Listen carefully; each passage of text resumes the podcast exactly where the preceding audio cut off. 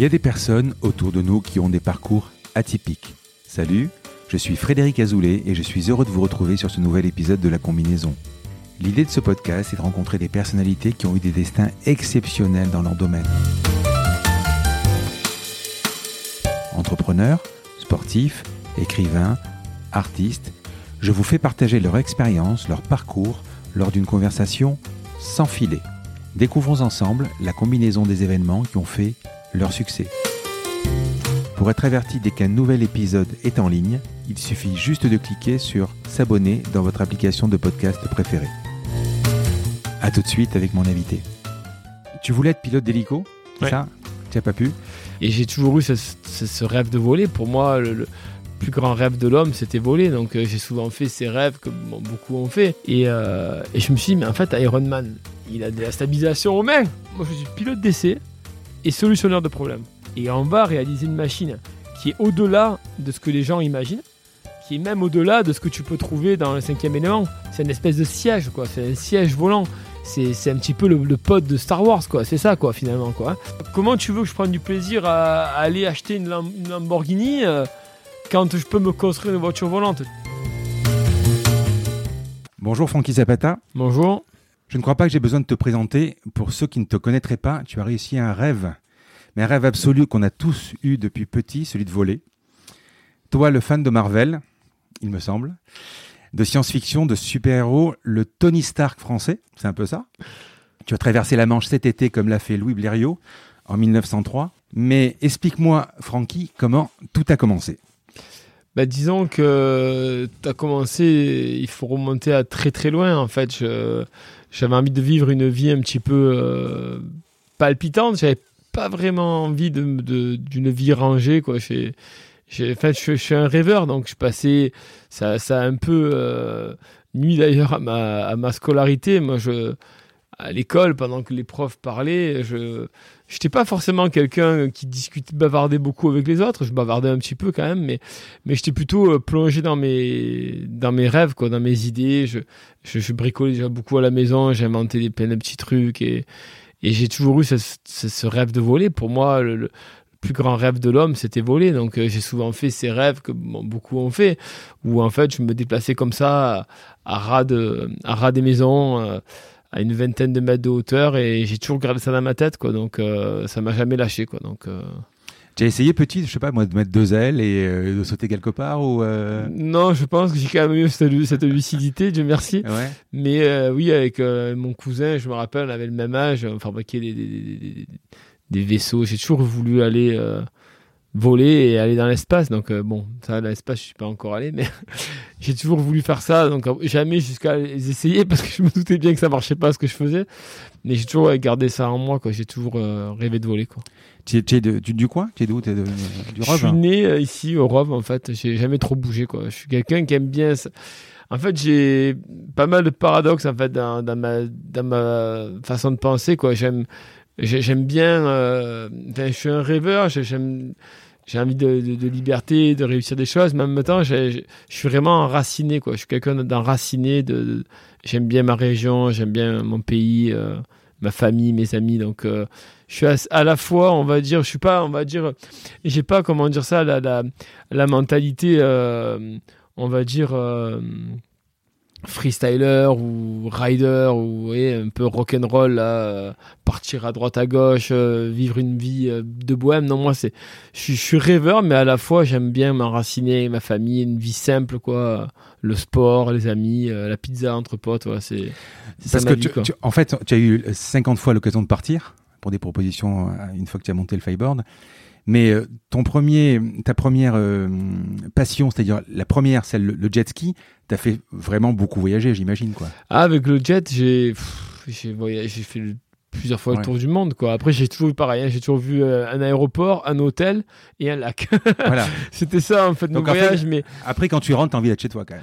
ouais, en fait, j'ai toujours eu ce besoin d'être chez moi Ouais. et de retrouver mes potes. C'est ça, vraiment ma ma mon garde enfin ma, ma ligne conductrice quoi. C'est mes potes quoi. Mes potes ma famille quoi. Voilà quand euh, quand tu rentres un événement dur et compliqué voilà se retrouver entre amis euh, discuter de tout de n'importe quoi ça ça a toujours euh, été important pour moi. Donc j'ai toujours besoin de ça. Les études? Ben, les études, en fait, euh, c'est pas moi qui ai arrêté, en fait. Enfin, plus, plus, plus, ou moins à la fin, c'est moi qui ai pris la décision. Mais on va dire que le, que le cas était déjà catastrophique, quoi. Disons que c'est plutôt eux qui m'ont foutu dehors. Disons que. Quel âge? J'avais moins de 16 ans. Donc pas le bac, hein, ouais. J'avais pas le bac, rien. En fait, j'avais, euh, ben, j'étais en troisième, que j'avais 15 ans, un peu plus de 15 ans. Et, euh, et en fait, euh, ils ont dit que j'avais pas le profit pour poursuivre les études.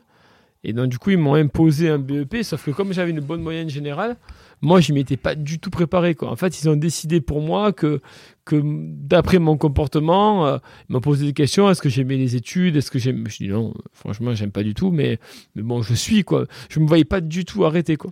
Donc ils m'ont interdit le passage, ils m'ont refusé le passage en seconde et ils m'ont ils m'ont refusé le redoublement aussi. Donc ils m'ont imposé un BEP.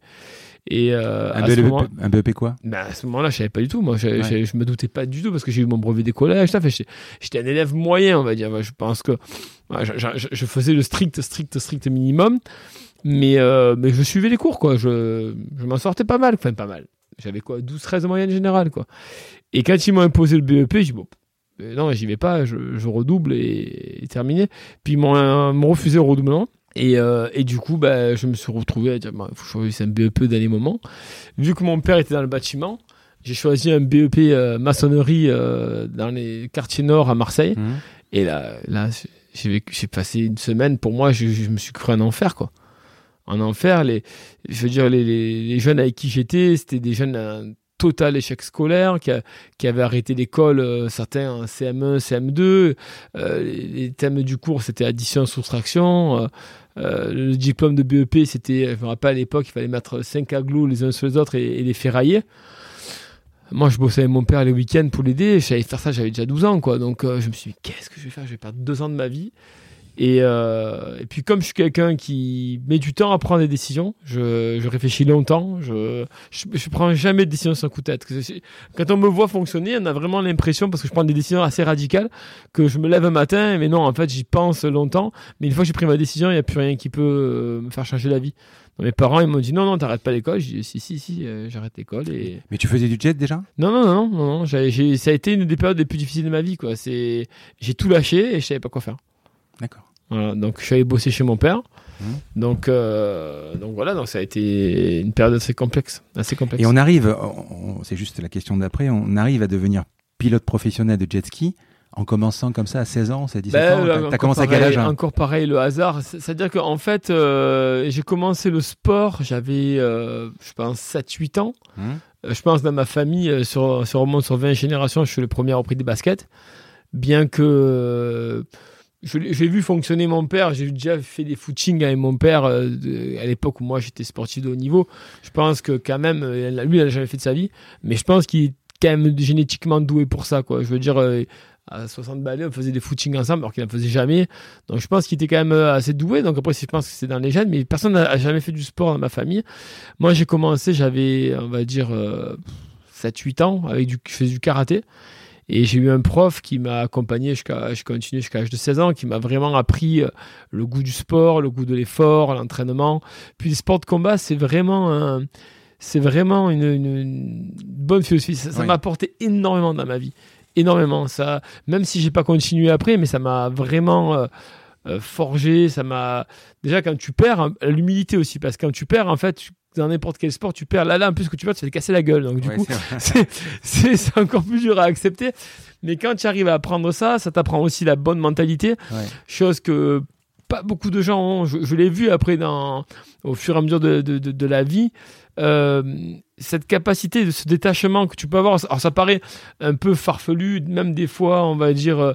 Euh, on va dire malsain pour euh, une partie des gens, deux, deux, personnes qui se tapent dessus et puis à la fin ils sont potes.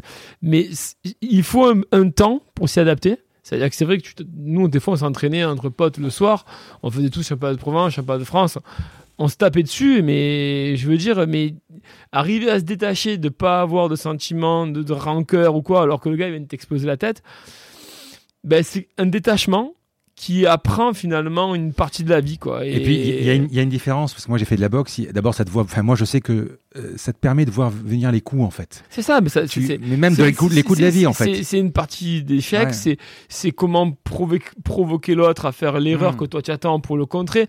Ça ça t'apprend à encaisser, ça t'apprend à forcer, ça t'apprend l'humilité, ça t'apprend beaucoup de choses. Il y a une différence entre le coup et le coup bas. Parce ça. que la vie, la vie, c'est beaucoup de coups bas aussi. Et exactement, ça, exactement. Et ça m'a donné finalement euh, cette, cette, âme un petit peu euh, de tout jeune, d'un peu de chevalier, quoi. C'est-à-dire hmm. que je me suis toujours battu dans n'importe quel sport, mais jamais de coups bas, quoi. J'ai gagné le championnat du monde. Ici, il fallait des fois, mm, je veux dire, porter une réclamation pour gagner. Je, je l'ai jamais fait, quoi. J'ai toujours voulu être euh, droit dans les baskets et le, le coup, le coup, et pas de coups bas. Et, et disons que et toujours pareil quoi apprendre à se battre avec la avec la hargne et, et pas la haine quoi. Et, ça la, la hargne et pas la haine et c'est ça, ça, ça a été un des un des principes fondamentaux de de, de mon combat quoi. Comment parce que la haine ça aveugle quoi en fait. Alors que hmm. la alors que la hargne ça, ça t'endurcit ça te ça te permet de te relever. Mais la haine c'est pas bon. Tu voulais être pilote d'hélico c'est ça? Tu n'as pas pu? Bah, disons Alors il y avait les études d'une part, mais tu aurais pu le faire en, hobby, mais euh, pas mal de déceptions. En fait, tout, tout s'est enchaîné aux alentours de, de, de, mes 16 ans, on va mmh. dire. Pas mal de choses sont euh, effondrées autour de moi. Je dirais aujourd'hui avec le recul, c'était, euh, on va dire rien quoi. C'est quand tu es jeune, tu, tu, tu, tu amplifies les choses. Tu as du mal à, on va dire à à comment dire ça à, relativiser. Mais disons que voilà j'ai arrêté l'école tôt c'était pas quelque chose que j'avais prévu. Euh, j'étais passionné de karaté mais au bout d'un moment j'avais pas vraiment le physique pour ça quoi. J'étais j'ai toujours été euh, petit j'ai toujours été trapu donc j'ai donc disons que dès que je faisais des combats, souvent euh, c'était des, combats euh, cadets ou juniors, quoi. Il y a des mamans dans la salle. Euh, je veux dire, t'as pas le droit au contact au visage, mais tu as le droit au contact au ventre. Alors souvent, je mettais des jeunes KO, c'était pas, c'était assez mmh. mal vu. Et puis des derniers, combats que j'ai fait, j'ai été disqualifié. Et, et c'est pareil, quoi. Quand tu t'es entraîné pendant un an, que tu as que tu as 16 ans, tu vois ça finalement comme ton monde qui s'écroule, alors qu'en fait, il suffit d'attendre un an de plus. Mais à 16 ans une année, ça paraît c'est comme dix ans aujourd'hui. Quoi. Et, tout, de suite. Quoi, et du coup, j'étais un peu, un peu compliqué, j'ai tout arrêté.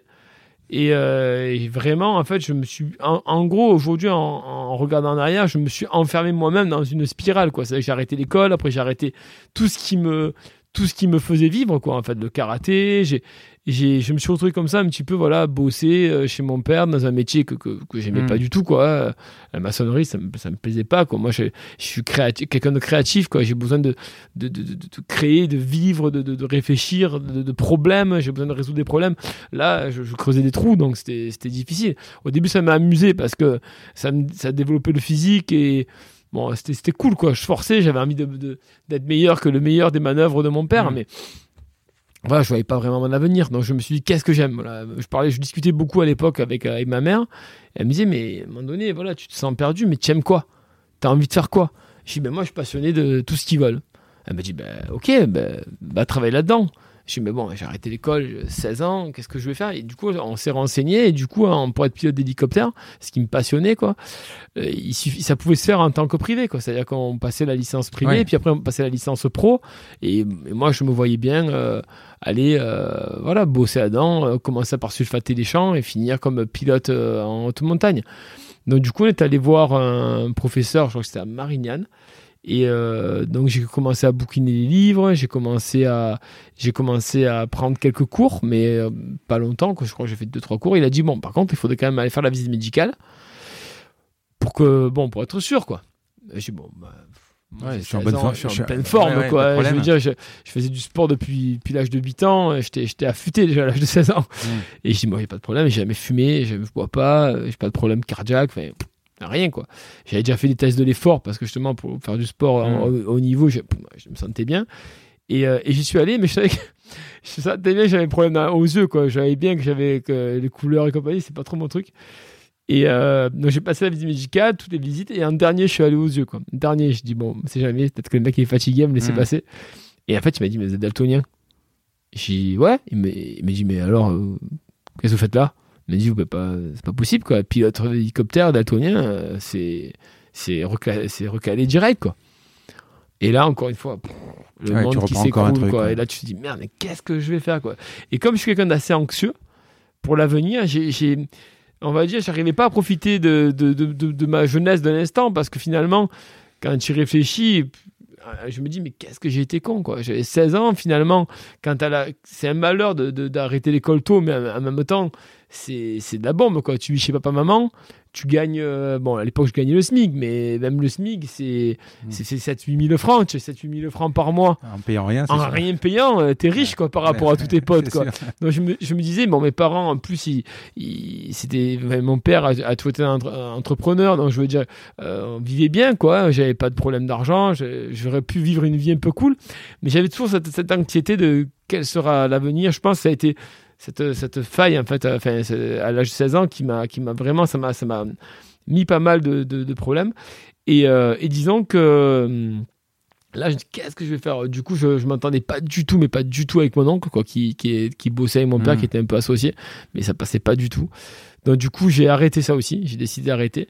J'ai bossé euh, chez moi pour ma mère, quoi, pendant 4-5 mois. Et là, je pense que c'était vraiment le, un peu à descente aux enfers, quoi. Je savais pas du tout ce que j'allais faire de ma vie j'ai comme le karaté j'avais arrêté donc j'avais envie de faire du sport.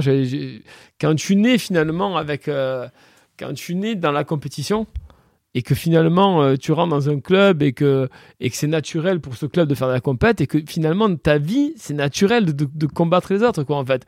Et quand tu commences à 7 ans 8 ans avec des petites compètes de, de quartier quand tu as 16 ans c'est pas normal mais ça pour moi, c'était normal d'aller faire de la compète. C'était, c'était, on va dire, associé pour moi avec le sport. Finalement, ce qui, ce qui n'est pas forcément aujourd'hui avec le recul, mais pour moi, oui.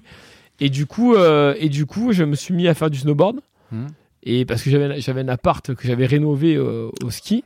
Et je me suis mis à faire du snowboard. Et là, j'ai rencontré des, des, gens, j'ai pris ma licence, je me suis inscrit au club, c'était à Orsière Merlette. J'ai fait quelques compètes, j'ai fait quelques border cross. Et, j'étais fan de ça, quoi. Et du coup, ben, j'avais un bon petit niveau. C'est la première année que je commençais. J'avais gagné quelques petites compètes et je me suis dit, mais c'est ça que je veux faire. Et puis bon, je me suis aperçu que tu étais quand même tributaire des éléments, euh, la neige, pas la neige. Tu vis pas au ski en plus, tu vis. Je vis, je vis pas au ski, moi je montais tout le week-end. Hein. Je, trouvais, en fait, j'avais l'appart là-bas, mais j'avais pas le permis. Hmm. Mais je trouvais toujours quelqu'un à qui prêter le, studio, qui avait le permis. Et la condition, c'était de me monter à moi aussi, quoi. Je le prêtais à tout le monde, mais il fallait que quelqu'un me monte. Et du coup, j'ai passé tout, mes, tout mon hiver là-bas. Bon, j'étais un peu seul, mais je m'étais fait plein de potes dans la station. Et, euh, et du coup, en fait, euh, quand la neige a quand la neige a fondu en fait euh, je me rappelle je crois que c'était il y avait une compétition et je crois une régionale qui passait à côté et, je m'étais entraîné pour ça mais juste avant je m'étais fait un traumatisme crânien j'avais tapé dans un dans ah un poteau ah, tous les accidents les plus graves que j'ai dans ma vie j'ai toujours vu en ski et, euh, et, donc du coup, bah, le médecin m'avait dit pas de pas de compète pendant un mois. J'ai merde, j'ai raté la dernière compète de l'année. Et j'étais un petit peu sur ma faim. Et, du coup, il y avait une copine qui faisait du jet ski à l'époque.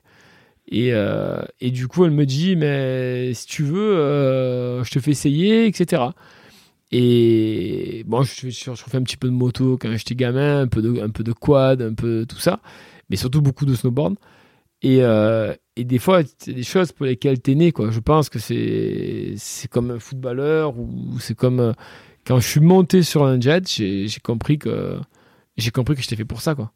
Instantané, quoi. par rapport aux gens qui en faisaient depuis, depuis, euh, depuis 10, 20 ans, de suite, j'ai l'impression que, que la, machine, la machine, la machine était faite mmh. pour moi. Quoi. Mmh. Donc, euh, je me suis dit, mais c'est, c'est ça qu'il faut que je fasse en fait. Ça, ça rallie en fait, ça allie tout ce que j'aime en fait. Moi j'aimais bien le, le, snowboard, j'étais passionné de ça. D'ailleurs, je monte tous les week-ends avec ma, femme et mon fils. On est tous hmm. passionnés. Je fais plus du ski maintenant, mais mais disons ce qui me manquait, c'était le côté un peu mécanique. J'ai toujours été passionné de, mais j'avais des petites motos quand j'étais minot et je démontais les carbus, je démontais le moteur. J'avais bricoleur. J'ai toujours aimé en fait euh, le contact avec la mécanique euh, et, et c'est ce qui me manquait un peu avec euh, avec un sport de glisse simple quoi.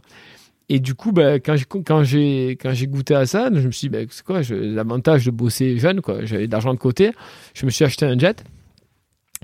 Et je suis allé faire une compète, quoi. Quel âge à peu près? J'avais 16 ans. C'est un peu plus de 16 mmh. ans, quoi. Mmh. J'avais, j'avais, je, venais d'avoir 17 ans, je pense.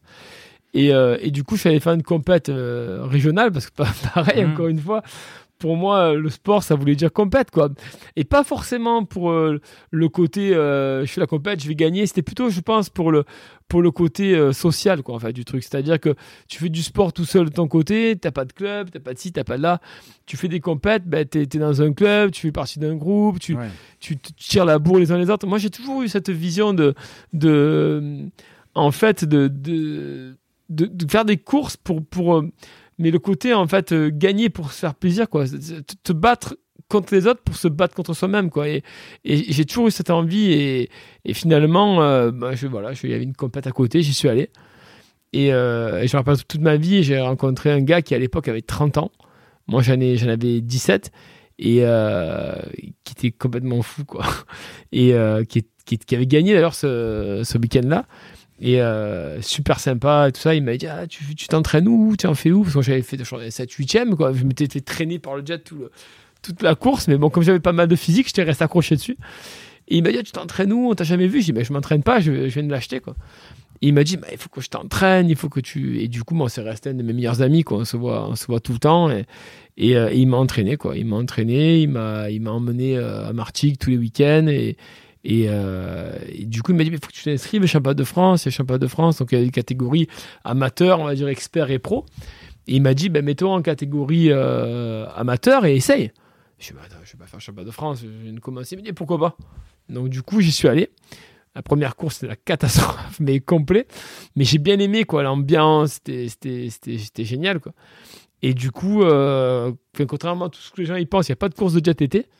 c'est ah hallucinant il y a des courses de jet au printemps et à l'automne. Mais l'été, en fait, euh, il n'y avait pas de course à cette époque-là. Je ne sais même pas, peut-être encore maintenant, mais du moins, je sais pas de France, il n'y avait pas de course de jet. Et euh, parce qu'en fait, finalement, je pense que c'était dû aux villes en fait qui organisent des courses et, et finalement dans les périodes creuses quoi. Alors généralement, tu fais des courses sur les endroits un peu balnéaires quoi. Mmh. Et finalement, juillet août, c'est des touristes, ils font pas de courses quoi. Et, puis ça fait, ça fait du bruit, c'est. Euh, ça fait du bruit, donc finalement, ils aiment bien euh, finalement avoir un peu d'attraction et. Puis tu en combi de toute façon. Donc voilà, un peu d'attraction pour les touristes, on va dire mai, juin et puis en septembre, mais juillet, août, il n'y en avait pas. Donc là, juillet, août, il m'a entraîné pendant pendant deux mois non-stop. Et finalement, ben, j'ai gagné toutes les courses qui, a, qui ont suivi euh, après le mois de septembre. Et aussi fou que ça puisse paraître, j'ai fini champion de France la première année que j'ai commencé. Ah oui. Que là, ben, je me suis dit, merde, ah bon, ben, ok, ben, ça me tombait dessus. Je me suis pas vu gagner, je me suis pas vu changer de vie. Et là, direct, il y a des sponsors qui sont arrivés. À l'époque, je crois que c'était Kawasaki qui m'a dit, ah, tu veux bien, tu veux pas un jet pour l'année prochaine mais je dis, ouais. ouais. parce que là, tes parents t'achetaient le jet Non, c'est moi qui m'étais payé mon jet. D'accord. Donc tu, tu, fais la France entière Comment ça se passe? Non, non, il y avait, il y avait, je crois, 7-8 courses, quoi. Donc c'était euh, Niort, Paris, quoi. C'était. mais euh, comment tu fais? Tu prends ton jet ah, en remorque et tu montes C'est ça, c'est ma mère qui me menait, ou mon père à l'époque, et ou mon pote, quoi, qui m'entraînait. On partait à droite à gauche. Et là, champion de France, une autre dimension. C'est-à-dire qu'on vient de chercher maintenant pour te dire. Et là, bon, c'était un petit sport, donc c'était pas des contrats comme le motocross, etc. Hein. C'était des, c'était des petits contrats. Donc on m'a déjà prêté un jet. Euh, et, je me suis dit, bah, c'est quoi, j'ai rien d'autre à faire dans ma vie. Donc du coup, je me suis dit, bah, je tente ma chance. Quoi. Et du coup, euh, j'ai commencé comme ça. Euh, du coup, je suis passé en pro direct. Hmm. J'ai fait une belle connerie parce qu'il y a une énorme différence entre les catégories amateur et pro. Ne serait-ce que la mécanique, la mise au point, tout ça, je ne comprenais rien.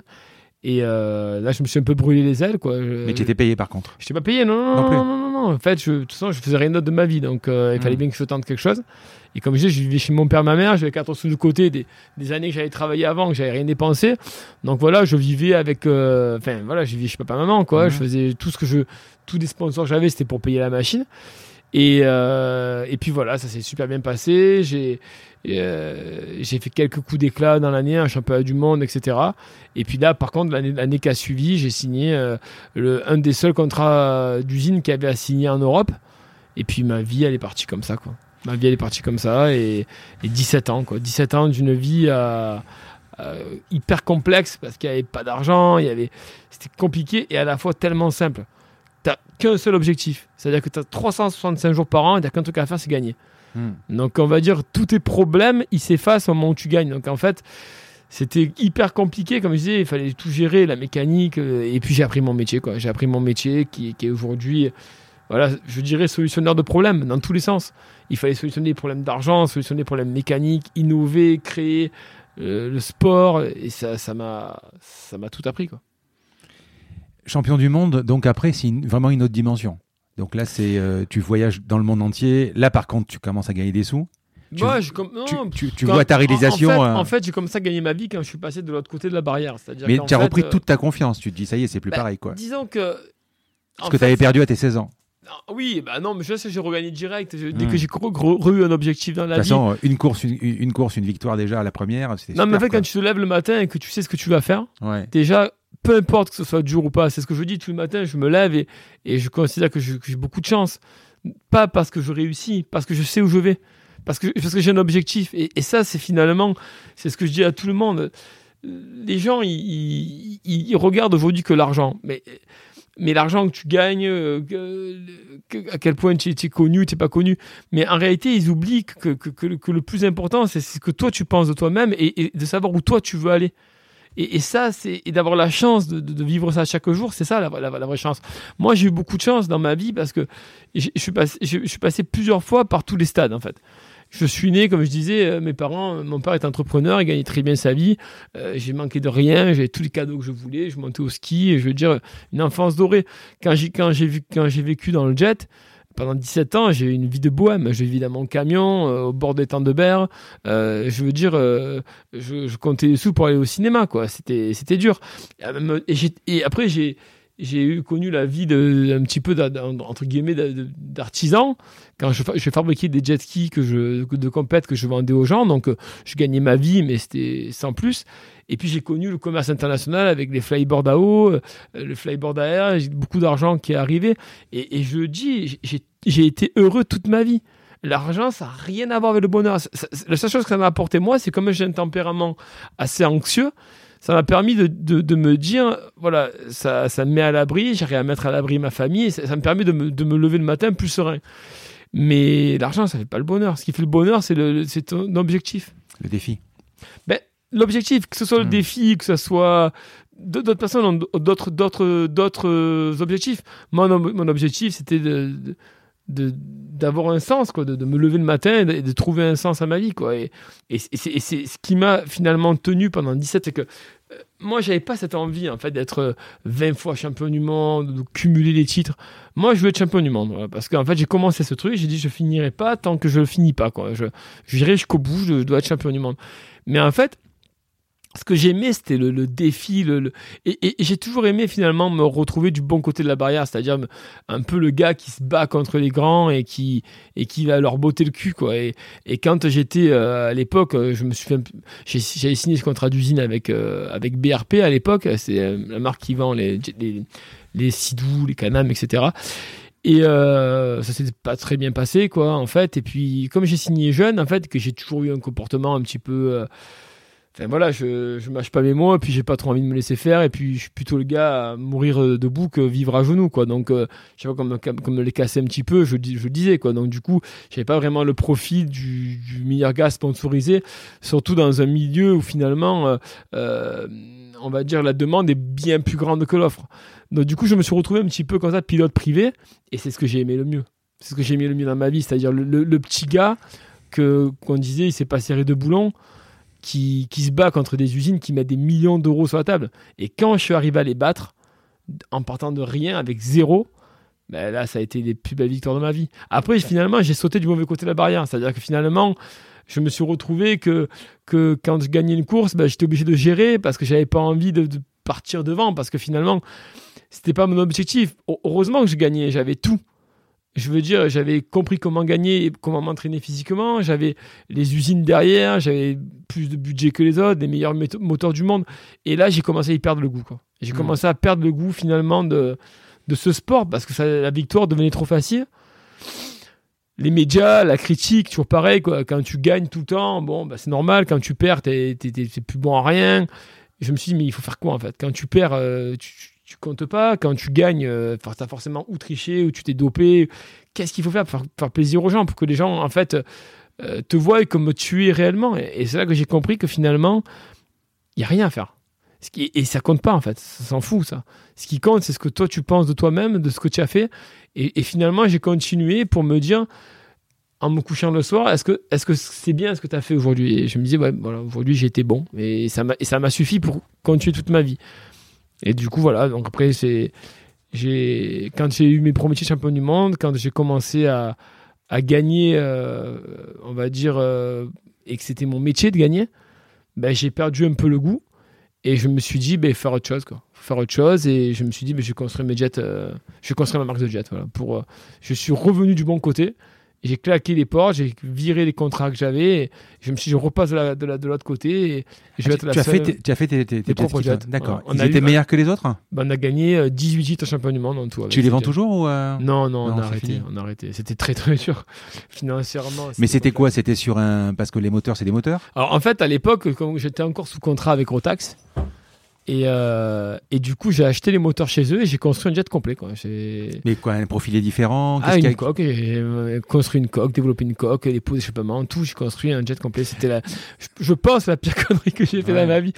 Mais voilà, j'aime bien les challenges complètement fous, les trucs où tu tout le monde te dit, mais, mais, mais, pour qui En gros, j'aime bien le regard des gens où tu, mais en gros, ils te le disent pas, mais en gros, pour qui tu te prends Toi, toi là, tu tu, oui, tu fais des courses de jet ski, quoi. C'est bien, c'est gentil, mais toi, tu vas construire un jet.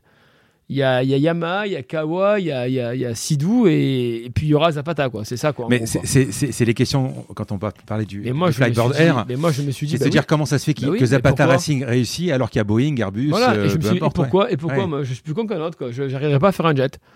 Ben, les gens, là, tu, vois, tu vois le regard. Et puis voilà, j'ai pas lâché. Donc ça, c'est la création de la boîte euh, Zapata Racing C'est ça, c'est ça 2008, 2008. Mon plus grand regret, c'est que j'ai pas été champion du monde avec mon jet. En fait, euh, et là, j'étais confronté, toute ma vie, j'étais quand même confronté au comportement des humains. Quand tu es devant et que tu cours en tête, les, gens sont mauvais, hein, c'est difficile. Donc, je, me rappelle qu'à l'époque, je, courais encore chez, chez, chez Sidou. Donc, c'est une, une, marque qui a, qui, a fait, qui a Sidou, Canam, euh, Rotax. Et du coup, en fait, je courais pour eux. Et donc, c'est pour ça que j'ai pu acheter les moteurs, euh, les moteurs pour les mettre dans mon jet à bras. Mmh. Et, euh, et, donc, du coup, euh, j'étais encore pilote pour eux en jet à selle.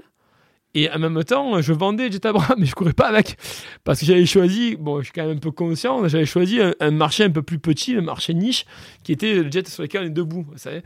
Et donc, du coup, je me suis dit, bon, ben voilà, je vais faire chose en grand, je vais prendre un pilote. Donc, je comptais pas piloter moi parce qu'en fait c'était pas la catégorie que j'avais fait toute ma vie quoi. Moi j'avais couru en jet, en jet sur lesquels on avait fait euh, les scooters quoi c'est là où il y avait le marché quoi. Moi j'aimais bien le jet à bras mais j'ai commencé d'ailleurs là dedans c'est avec ça que j'ai été champion de France la première année. Mais je suis quand même allé là où il y avait le marché.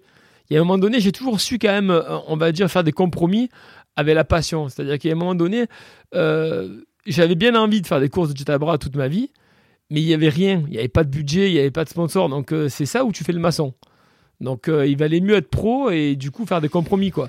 Et, du coup quand j'ai créé ma marque, ben, j'ai fait un jet à bras.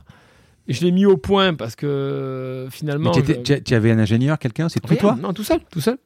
Tout seul, j'ai développé la coque. Et... tu fais quoi? Tu, Enfin, tu fais une maquette, tu fais quelque chose? Comment tu sais le profiler Tu, pars, d'une coque existante. Quoi. J'étais parti d'une hmm. coque existante de chez Kawasaki. Et tu prends les défauts? Et j'ai pris tous les défauts et j'ai tout amélioré. Mais c'est avant de faire ça, quand même, j'avais quand même, quand je courais chez Sidou, j'avais déjà créé une coque. J'avais déjà créé une coque de dessous. En fait, ma, spécialité, en fait, c'était vraiment. dire que tu avais donné des instructions pour qu'ils créent. non, non, non, j'avais créé une coque tout seul, quoi. Qu'ils avaient fabriqué Non, que j'avais fabriqué moi. D'accord. En carbone, j'avais appris un matin, je me suis levé, je me suis dit, bon, je vais apprendre à faire du composite. Et on s'est mis avec un pote, et puis on a appris à faire des moules, on a appris à faire du composite comme ça, sans, sans, sans rien. À l'époque, il n'y avait même pas Google. Maintenant, avec Google, c'est facile. Mais, mais je, je, me rappelle, les, les premières coques qu'on a essayé de mouler, elles sont restées dix fois collées dans le moule.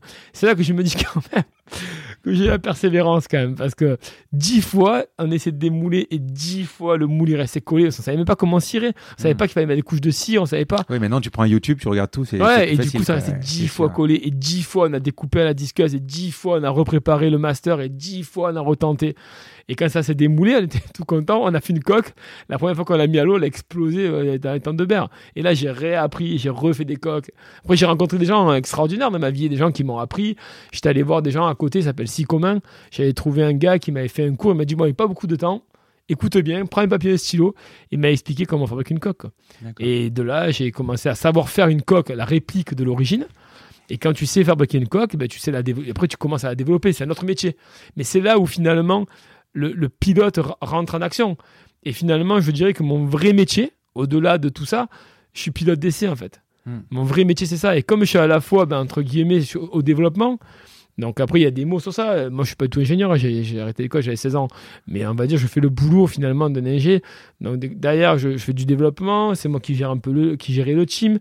Donc et j'étais pilote. Et finalement, je suis arrivé à matcher tout ça et à faire de mon plus gros euh, désavantage, finalement, ma plus grosse faiblesse, ma plus grande force.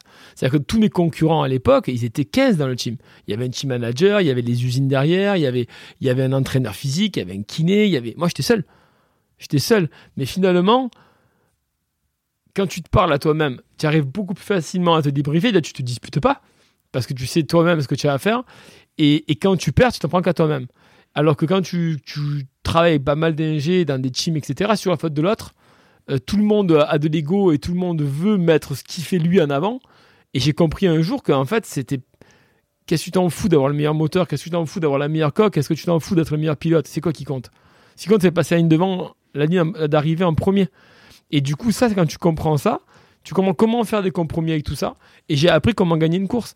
Et du coup, bah, à l'époque, je construisais déjà des, des, coques. Donc, je, m'étais spécialisé finalement, comme comme les Rotax me filaient les moteurs, je m'étais spécialisé finalement dans, le, dans l'implantation des moteurs dans les coques et développement des coques, développement des, des, pompes à eau. Et du coup, j'ai construit mon jet, mon jet à bras comme ça. Quoi. Et puis, on a gagné. Euh, je crois que euh, le jour où on a arrêté, on est, on est, ils utilisaient encore les jeunes. Et je crois qu'en tout, on a plus de 18 titres champion du monde. Flyboard haut. Voilà, comment ça commence hein bah, Comment ça commence? Ça commence. Alors, tu peux expliquer ce que c'est exactement? bol. Bah, le flyboard, c'est une machine qui, qui vole finalement mmh. au-dessus de l'eau. Alors, pour bien préciser, celui qui t'a fait, celui qu'on voit partout, c'est le Flyboard Air. Donc, lui qui est sans fil, si je peux dire. Ça. Sans câble, enfin, sans tuyau, pardon. Et là, on parle d'une sorte de, de, planche qui est reliée à un gros tube blanc, il me semble. C'est ça, blanc ou noir. Voilà. Noir. Et tu récupères la propulsion du jet ski. C'est ça. Et qui te permet de voler. Voilà. Bah, disons que voilà encore pareil, je suis arrivé dans une période de ma vie où je me sentais finalement revenir à revenir exactement le même processus que, quand j'avais 16 ans. Qu'est-ce que je vais faire après ça? Qu'est-ce que je vais faire après le jet quoi? Je vais faire quoi? Je commence, j'avais je, je veux dire, j'étais pas encore marié, non, j'étais pas encore marié. Enfin, j'allais me marier quoi finalement. J'avais, j'avais mon fils. Et là, tu te dis, bon, mais là, t'es plus seul, quoi. La, vie de, bohème, c'est fini, quoi. à un moment donné, il faut quand même assurer un petit peu ton rôle de, père de famille. Euh, qu'est-ce que je vais faire? Le, jet, je voyais très bien que c'était une impasse, quoi. J'y gagnais pas d'argent. Enfin, je, vivais, je vivais bien, hmm. même dans mes jets, etc. C'est ce que je disais tout à l'heure. J'ai jamais eu à me plaindre, quoi. J'ai jamais eu, je, vais pas me dire que j'avais pas de quoi manger. J'avais de quoi manger, j'ai de quoi aller au ski, mais c'était au jour le jour. C'était extrêmement complexe. Et là, je sais, qu'est-ce que tu fais? Qu'est-ce que tu fais dans la vie euh, euh, Trouver un autre boulot euh, normal? Je, je peux pas, je pouvais pas faire ça. Je, je c'était pas, je veux dire, c'était, je veux dire, c'est égoïste de dire ça, mais j'étais pris à la fois entre assurer la vie de ma famille et, vivre quoi. T'as qu'une vie quoi. C'est, c'est, je me voyais pas, me voyais pas faire ça, donc je savais pas quoi faire. Et donc le jet, ça marchait pas comme je voulais. Et finalement, c'est, t'as des gens qui qui s'écroulent en fait sous la pression. Et, et, j'en ai vu beaucoup dans ma vie. J'ai embauché souvent des mécanos et tu as trois catégories de personnes finalement. Tu as ceux qui s'écroulent sous la pression, ils peuvent pas fonctionner sous pression. Tu as ceux qui la supportent très bien. Et tu as ceux qui finalement, à force d'apprendre à la supporter, ne deviennent jamais aussi bons euh, sous pression que ce qu'ils sont à état normal. Et, et moi, j'en fais partie. J'ai besoin d'être d'être dans la merde quoi. en fait j'ai besoin d'être plus pouvoir reculer. Dos mur, parce que je dos mur voilà. Dos mur. En fait c'est dos mur où, où ma tête elle marche le mieux parce que je j'ai cette habitude là j'ai l'habitude de fonctionner sous pression et là, quand je me suis retrouvé finalement. j'ai l'impression que tu es euh, quelqu'un qui réfléchit vachement. Tu es tout le temps en train de. Ah oui, moi, je, moi, je, m'auto-psychanalyse tous les jours, quoi. C'est pas, forcément, pas forcément une qualité, mais voilà, je sais où je vais. Et, là, j'avais besoin de trouver une solution. Et il fallait que je trouve quelque chose pour, pour, pour vivre et changer de vie et, et, à la fois, et à la fois m'amuser. Et, euh, et en bossant sur les jets, euh, je bossais sur mon jet pour le championnat du monde en, en Chine. Et, et pareil, quoi, j'avais des problèmes pour pour me battre contre les écarts de budget et, il fallait développer le moteur et des heures de bande de test moteur ça coûte une fortune c'est presque 1000 euros de l'heure. Mmh. et quand en fait tu veux régler ton moteur avec ton ordinateur bah, à 140 km/h sur le jet c'est pas, pas facile de taper sur les touches. Et du coup j'ai eu l'idée de, de d'essayer de, de faire enfin ce que ce que tu fais pas quoi. C'est de perdre la puissance c'est-à-dire de, dissiper l'énergie qui sortait de la turbine. C'est-à-dire je me suis dit mais alors avec la perte de charge d'un tuyau si je mets un grand tuyau derrière le jet et que j'accélère à fond ben les- la tonne de poussée que j'ai à la sortie de la turbine je vais peut-être la, la, la perdre complètement. Et mon objectif c'est de perdre la puissance quoi. J'essaie de perdre la puissance. Et j'essaie de, de descendre à 100 100 à 200 kg de poussée pour que en fait ça soit pas capable de pousser la remorque de avec le jet dessus parce qu'une tonne tu mets ton jet sur la remorque t'accélères à fond tu pousses le 4x4 et la remorque quoi Mm. et du coup j'ai essayé de, de- de- d'évacuer la, la, la, la- la poussée pour pouvoir mettre le jet ski à fond sur la remorque et, et mettre le moteur à fond et bosser avec l'ordinateur Bon, j'ai, j'ai acheté un tuyau, bon, ça n'a pas marché. Ça poussait quand même la remorque. Il y avait quand même encore 300-400 kilos de, de Tu poussée. voulais, en fait, tu voulais dire que tu voulais éviter le banc. Je voulais éviter le banc. Je voulais euh. éviter le et je voulais dissiper l'énergie. Donc tu voulais gagner ces 1000 euros de l'heure pour pouvoir faire ça, voilà. Et du coup, je me suis dit, bon, ben, ça marche pas. Euh, finalement, j'ai mis euh, 20 mètres de tuyau et ça m'a encore poussé la remorque. J'étais énervé. Mais tu pouvais pas, oui, parce que tu peux pas forer euh, sur un, avec des, ca- enfin, je sais pas, avec un câble métallique sur un quai pour pouvoir. parce que là, tu Et- aurais et pu non, le faire. ça, ça, ça, ça cabite, en fait, ça arrache la coque, quoi. Une tonne, Ah oui, une oui. tonne de. Enfin, Ouais, ça le jet de course qui avait 400 chevaux, ça, ça avait une tonne 2 de poussée, quoi. C'était, c'était énorme, quoi.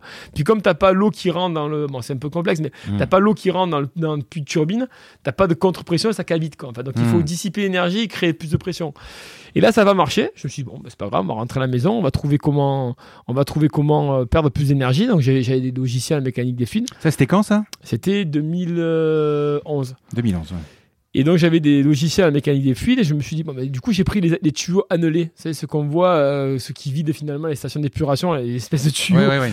Et là je me suis dit, avec les annelures à l'intérieur, là je vais tout tuer la puissance. Et finalement c'est ce qui s'est passé. Donc j'ai multiplié la perte de charge par, euh, par un million, ça a marché, j'ai réglé mon jet. Et euh, je l'ai préparé pour partir, euh, pour partir en, dernièrement, je l'ai mis donc en, Chine. Et du coup je me suis dit, mais merde, en fait, le tuyau que j'avais avant-hier, ça a poussé quand même 300 kilos. Mais ça, avec 300 kilos, le poids du tuyau, mais j'ai fait voler un humain avec ça. Et je me suis dit. euh, Mais mais- tu, tu, tu, si tu, tu- enfin, tu discutes avec quelqu'un ou Ouais, tu es dans, dans ta tête temps, je réveille ma femme, quoi. Tu réveilles ta femme, tu lui Elle dis. semblant Alors, à fond. alors, pour situer, pour situer ta femme, c'est Christelle. C'est et ça. Christelle, c'est euh, celle qui t'a aidé entre autres. euh, sur le, le portique euh, à Sangatte qu'on ça, voit euh, la ça. dame blonde habillée en noir. C'est Voilà. ça. Et donc, du coup, et donc, du coup, je me suis dit, mais tu dois pas la pousser. Donc, je commence à en parler à mes potes. Mais, mais t'as pas mal de conneries. Tu as fini ton jet, va en Chine déjà, ça sera déjà bien. Et je dis, bah, ils ont raison, quoi, finalement. Mm. Il faut arrêter les conneries. Donc, j'ai fini mon jet. Je l'ai mis dans la boîte. Je vais l'envoyer pour la Chine. Donc là, il y avait presque un mois et demi de transport. Et finalement, c'est ce que je disais tout à l'heure. C'est que c'est une vie qui est hyper complexe. Il n'y a pas de budget. il Y a, euh, mais finalement, tu n'as qu'un objectif. Donc finalement, c'est simple, quoi. Il y a des moments où quand tu l'as, quand tu l'atteins, ton objectif, ta vie, elle se simplifie. Ok, voilà, c'est fini, quoi. J'avais le championnat du monde à gagner.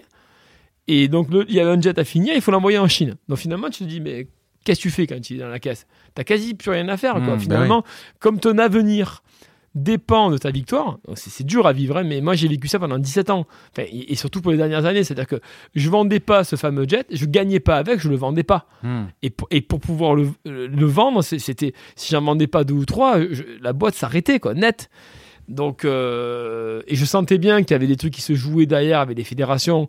Tout le monde avait un peu ras-le-bol que que le, petit gars de Marseille là, il gagne devant les usines avec un jet qui construisait lui. Donc on, on, on leur faisait pas de l'ombre financièrement parce que nous on vendait euh, on vendait 50 jets par an et eux ils en vendaient 60 70 000. Mais par contre on gagnait champion du monde avec. Donc du coup ça foutait les boules un peu à tout le monde. Donc il y avait pas mal de pression politique. Je sentais bien que le vent allait tourner et que ça allait vraiment, vraiment tourner à ma défaveur et que vraiment j'allais être vraiment dans la merde. Et donc je me suis dit, bah, peut-être il, est- il est en Chine, donc voilà, je vais partir, je vais aller au bout de ma connerie. Je vais aller au bout de ma connerie. Donc du coup j'ai pris l'autre tuyau, je suis allé à Decathlon, j'ai acheté une planche de wakeboard. j'ai Ah ouais. commencé à souder des tuyaux de tous les côtés, des buses. Je suis parti avec mes potes et je sentais que je tenais quelque chose. Comme si putain là je vais arriver à voler, ça va être, tu vas voir. Donc tous mes potes ils viennent. Donc, euh, ça commençait déjà à l'époque des téléphones portables qui avaient, Hmm. des- qui avaient tout, euh, tous le, Vidéo. la vidéo, ça commençait en 2011. Et là, j'arrive, donc je déballe, le- je recule le 4x4, je déballe le tuyau, je déballe la planche, je mets un pote à moi sur le jet. Là, il y a des jeunes qui arrivent en scooter, ils s'arrêtent. C'est quoi ce malade là qui déballe des Donc ça, de ça n'existait pas. Ça n'existait pas, il y avait rien quoi. Personne n'a jamais, fait ça. Non. d'accord. Et du coup, euh, et du coup, euh, il commence à sortir un téléphone portable et il commence à me filmer. Mais pas non, non, non, filme pas, euh, c'est confidentiel, tout ça. Et moi, je me mets sur la machine. Mon pote, il accélère. Même pas, j'ai décollé de 5 cm en fait. Même pas, j'ai décollé de 5 cm. Et là, je me dis, là, je suis bien passé pour un con. Dans tous mes potes se foutaient de ma gueule. Et du coup, j'avais pas bien calculé quoi, Donc c'est un, c'est un tuyau en plastique? C'était un tuyau à l'époque. Du coup, j'avais pris le même tuyau que j'avais mis justement pour dissiper l'énergie, un tuyau annelé hyper souple. Parce qu'en fait, euh, j'avais pas remis le tuyau qui, qui marchait pas, enfin celui qui poussait Hmm. fort. J'avais mis celui qui poussait pas beaucoup. Non, parce que quand, enfin, moi, je, je, je tire une connerie, hein. Mais par exemple, quand tu mets de la pression sur un tuyau d'arrosage, il y a un collier, par exemple, tu me parles de 300 kilos. Euh, ça pète pas le tuyau, ça pète pas le tuyau, ça pète pas au niveau du collier. Il y a assez de, enfin, c'est comment tu, ça, ben, ça, ça avait pas pété, mais ça, ça, j'avais pas de poussée quoi. t'avais pas de poussée. Donc ouais. je me suis dit, bon, ok, ça marche pas. Donc du coup, tout le monde s'est foutu de ma gueule et je me suis- retourné sur mon logiciel, j'ai refait mes calculs et en fait, je m'étais planté sur les diamètres de sortie, la- la- de comment créer une bonne réaction à la sortie. J'ai refait mon calcul je- et j'étais passé de, du coup de 20 kg de poussée, donc c'est normal que je ne Ouais. pas décoller, à 400. Je me suis dit, merde, mais si là j'ai fait les bons calculs, ça va marcher. Donc avant de reconstruire une machine, avant de reconstruire un- une espèce de skateboard Hmm. volant, j'ai dit à ma femme, bon, on va à l'eau, on fait juste une buse, je le tiens avec les mains et tu accélères. Ouais. Et on verra bien si déjà j'ai la poussée avant. Ben là, je fais pas, c'est pas de la poussée, je me suis parti comme, euh, comme Mickey Mouse dans Hmm. les animés. Là, je suis parti le tuyau à la suis Combien de mètres de tuyau de, de Il y avait une quinzaine de mètres de tuyaux. Là, j'ai dit, bon, la poussée, on l'a. c'est sûr que la poussée, on l'a. Donc maintenant, on va essayer de faire Mais une elle est proportionnelle à l'accélération. Elle était proportionnelle à l'accélération. Donc j'ai dit, là, on va essayer de faire une machine qui vole. Donc, comment Hmm. se stabiliser sur ça? Et du coup, euh, et du coup, j'ai créé, j'ai cette espèce de skateboard euh, bizarre là, avec des, une espèce de wakeboard avec des bulles. Et là, ça a décollé, mais instabilisable, quoi, impossible de se stabiliser. Et du coup, on est parti en, en Mais en plus, il y a un week-end, problème de euh, centre de gravité parce que le tuyau est à l'arrière ou au milieu. Il était au milieu, enfin, En bas. Il était en bas, quoi. Donc, du coup, il n'y avait pas d'articulation, il n'y avait rien. Et, et là, en partant à Port Aventura, quand on était parti avec des potes euh, Mhm. un week-end, et j'arrêtais pas de penser à ça. Et, euh, et je me suis dit, mais en fait, Iron Man, il a de la stabilisation aux mains. Ouais. Donc, du coup, je me suis dit, déjà, vu que je fais que partir en avant, je vais mettre des G aux mains aussi. Des Donc, des G au niveau des mains. D'accord. Parce que les premiers flyboard à eau, ils avaient des G Ah aux oui, pieds et aux mains. Ah, tu es vraiment Ah, Iron Man. Iron Man. D'accord. Donc là, je, là, je- et là direct, avec les, avec les mains, ça allait mieux. J'arrivais à m'équilibrer. Mais je sentais bien qu'il y avait un truc qui allait pas, en fait. Et c'était particulier dessous. Et j'arrivais pas à comprendre. Alors, soit je mettais un coude, soit je mettais un coude dessous, en fait, et j'arrivais à sortir de l'eau. Mais forcément, comme il y avait un coude, dès que je montais, ça m'envoyait en l'air. Mais tu avais une gâchette pour régler la Non, pression, quelque qui chose ou mes potes qui Non, mais après, sur les, la stabilisation Ah non, jet- droite-gauche. non, mais notre jet, il était sur la remorque, attaché, et c'était quelqu'un qui accélérait. Et moi, j'avais pas de stabilisation, c'était que, c'était que Ouais, le ouais. corps. Et du coup. Non, mais euh, quand tu, ce que je veux dire, c'est quand tu avais tes, tes tuyaux aux mains. Ah non, non, qui non, je- non, non, j'avais de l'eau qui sortait aux mains et, et j'écartais plus ou moins les bras. Ah, d'accord. Voilà. Ok. Oui, oui. Et donc, du Ah coup. oui, tu euh, les montais comme ça, comme ça. bah, oui, d'accord. plus ou Ouais, moins ouais, devant, Iron Man, quoi. Iron Man, ouais, ouais. Et du coup, euh, et du coup donc, euh, ça marchait pas bien, quoi. Je, je, je arrivais à voler un mètre. J'avais mis un Hmm. coup de dessous, j'arrivais à voler un mètre. Et, euh, et à un moment donné, je n'arrêtais pas d'y réfléchir, d'y réfléchir. Et une nuit, mon fils, il me réveille. C'était quoi, 3-4 heures du matin. Il voulait son biberon à l'époque, donc je lui donne son biberon. Je me recouche, je commence à penser à ça. Je me dis, mais en fait, ce qu'il faudrait, c'est une articulation dessous. Quoi. Il faudrait que, que la planche soit, ne soit plus solidaire du tuyau, quoi, en fait. Et, et peut-être qu'avec ça, finalement, tu vas arriver à vaincre le, le, le, le, la- le- la- comment, ça, le, tuyau qui, qui bande, quoi. Le tuyau, il se durcit, tu Ouais, n'arrives ouais. pas à, à le plier avec ton corps. Et j'ai commencé à réfléchir, je me suis dit, merde, là, peut-être c'est peut-être la solution. Et je me suis dit, comment je vais fabriquer ça? Comment je vais construire ça là d'un matin? C'était un dimanche, moi je voulais y aller le soir, quoi. Et j'avais pas mon usineur, j'avais. Mon usineur, forcément, est fermé le dimanche, même que je l'emmerde beaucoup, le pauvre. Mais là, quand même, le dimanche. Donc, du coup, je me suis dit, mais comment je vais fabriquer ça? Donc, je commence à réfléchir, je vais prendre deux tubes d'alu, je vais les souder, je vais faire une rotation avec du carbone, j'avais la fibre de carbone, euh, je vais essayer de faire fabriquer une, une articulation, une planche de bois, je devrais m'en sortir. Et je commence à réfléchir sur comment je vais faire ça dans la matinée. Puis je me suis dit, mais c'est quoi? Je vais réveiller ma femme et je dis, bon, si tu me cherches, je suis en bas à l'atelier parce qu'à l'époque, je vivais juste au-dessus. Hmm. Maintenant, j'ai donné la maison à ma mère, mais, mais à l'époque, je vivais donc au-dessus de, de l'atelier, D'où on est là, ouais. D'où on est. Et du coup, je suis descendu dans l'atelier. Et euh, je me rappelle, c'était vers midi, midi, euh, midi 13h. J'ai envoyé un message à tous mes potes. J'ai dit, là, je pense que cet après-midi, je vais voler. Ouais. Et, euh, et du coup, euh, et du coup bah, on est allé à 16h. Et 16h, ça, je me suis envolé, quoi. Je me suis envolé dessus de l'eau avec cette Et machine. c'était stable C'était stable. Incroyable. Incroyable. Je me suis euh, surélevé à 10 mètres de haut. C'est un des souvenirs les plus forts de toute ma vie. quoi. J'ai vu qu'en 2000, je crois que c'est 2013, tu as fait Incroyable Talent, c'est ça? C'est ça. Et là, moi, j'ai vu la vidéo d'Incroyable Talent.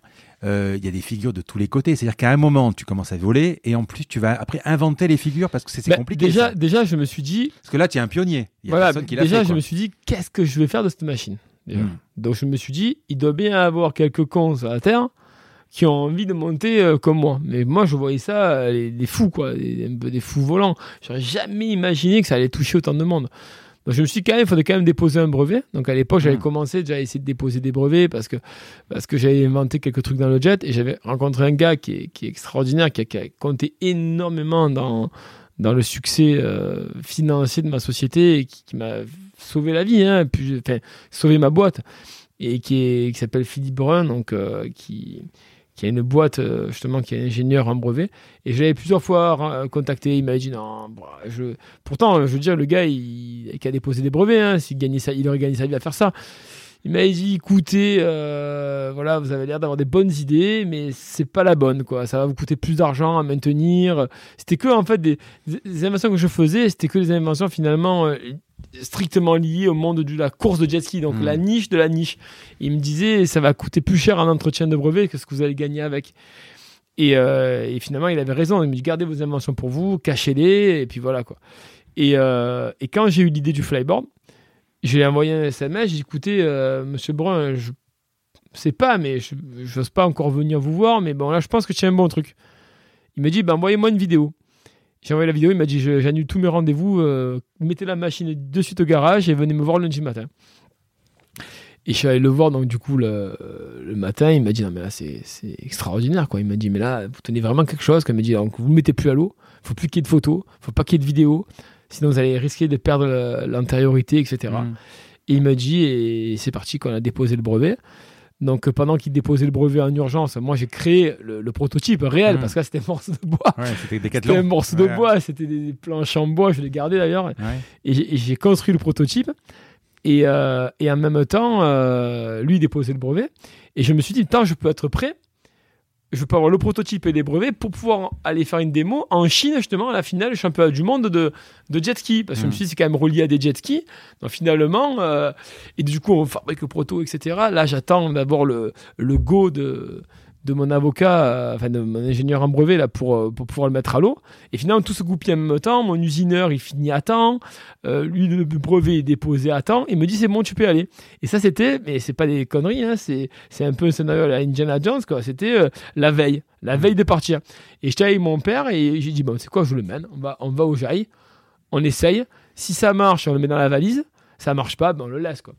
Et là, en fait, on avait fait vraiment le bon pivot euh, qui allait d'avant en arrière, etc. Parce que l'autre que j'avais fait le dimanche matin, il allait que dans ce sens. Hmm. Donc, tu pouvais aller marcher, mais qu'en marche arrière.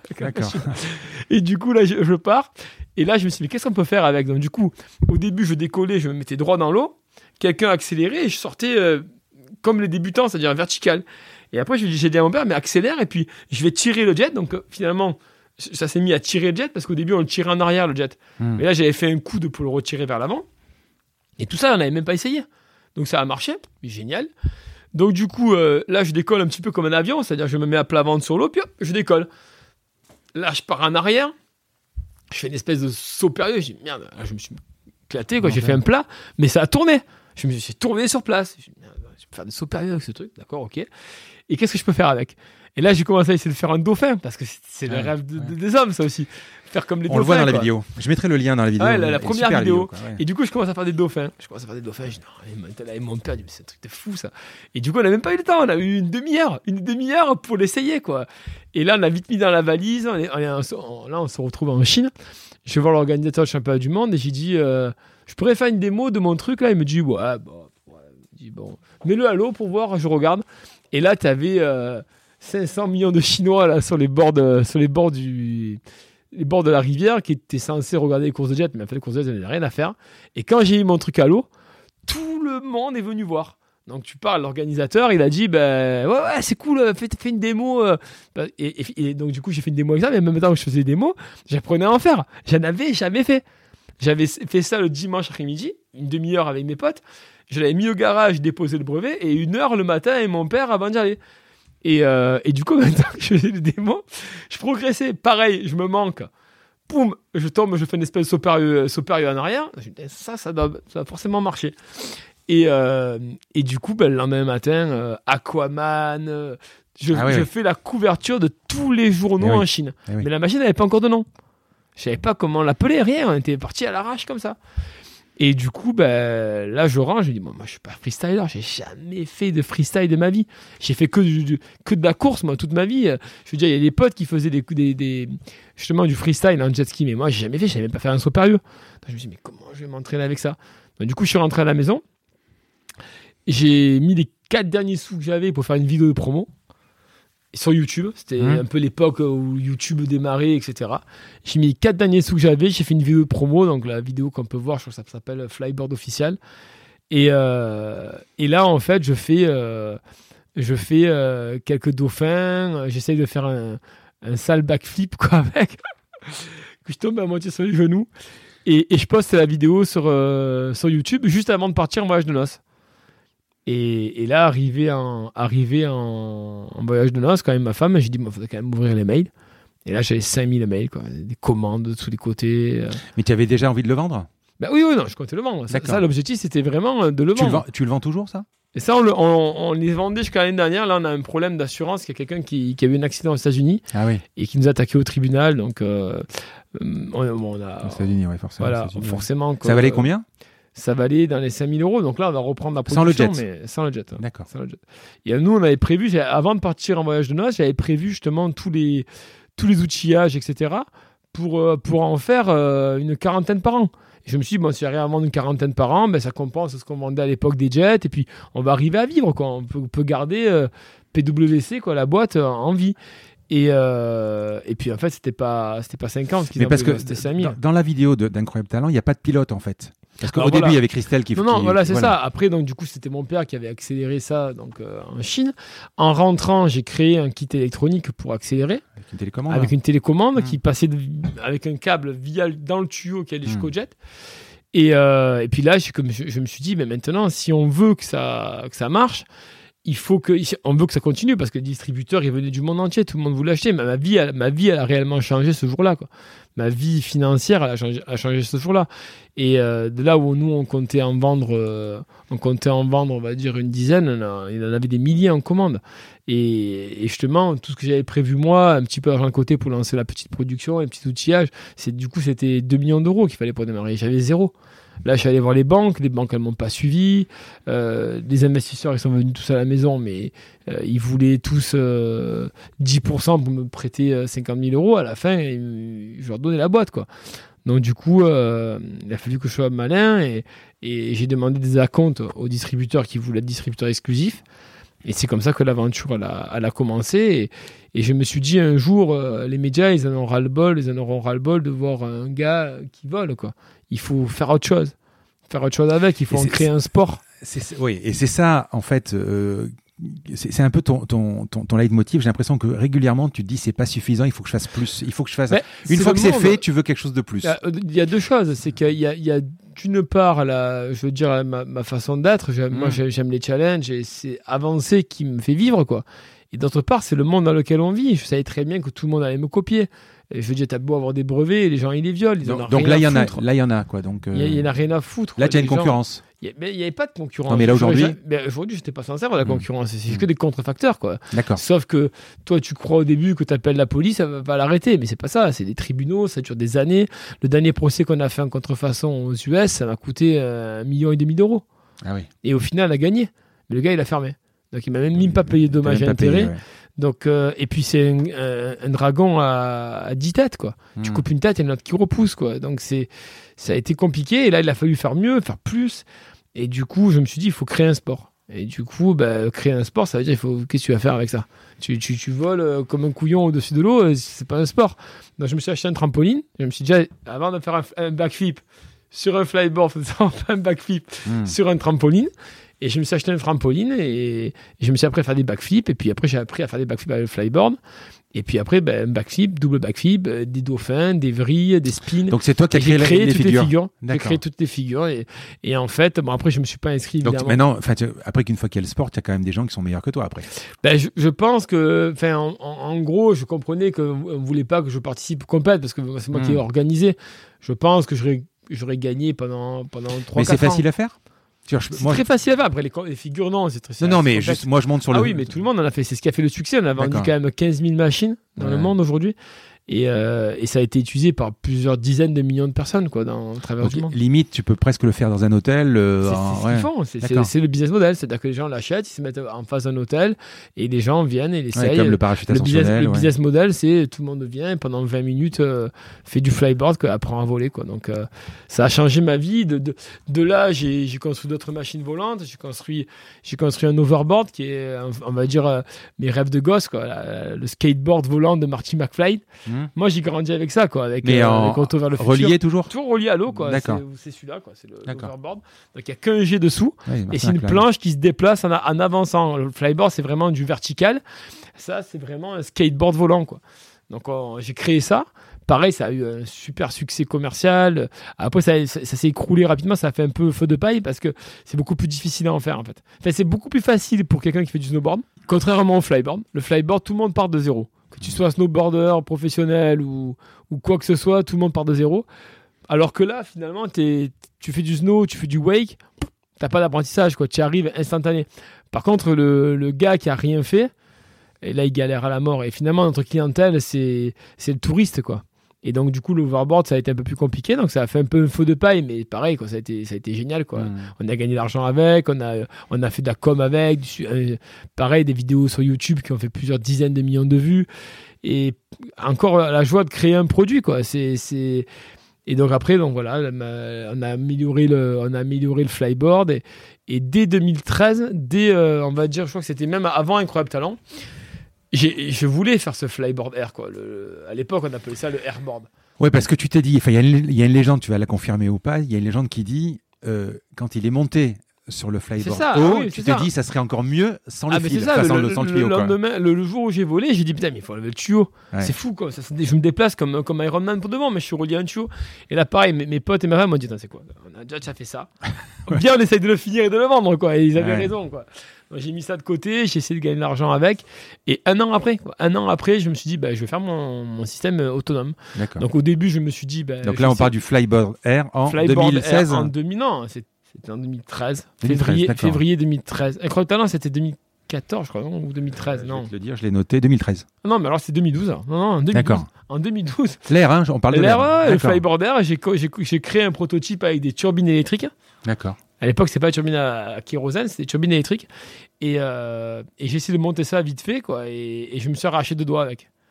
J'ai Ouais. deux doigts qui se sont passés dans les, dans les trucs. t'a recousu par chance? Mais en fait, non, même pas, même pas, même pas. En fait, j'ai eu le- toute la chair poncée, en fait, jusqu'à l'os. D'accord. Et en fait, euh, c'est toujours pareil, quoi. quand tu es en bonne santé, tu fais du sport, tu fumes pas, tu bois pas, tu as, beaucoup t'as plus de chances que les vaisseaux, en fait, euh, euh, à- à- s'alimentent mieux. Et du coup, en gros, c'était soit la, chair, elle repoussait d'elle-même, quoi, soit en fait, il fallait qu'il me qu'il m'enlève les ongles et qu'il me fasse des doigts de sorcière quoi en fait Hmm.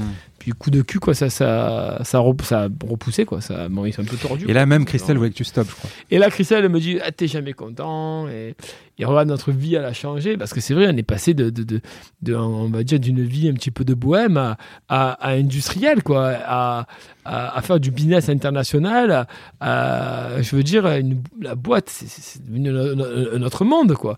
On avait une rentabilité extraordinaire. C'était fou, quoi.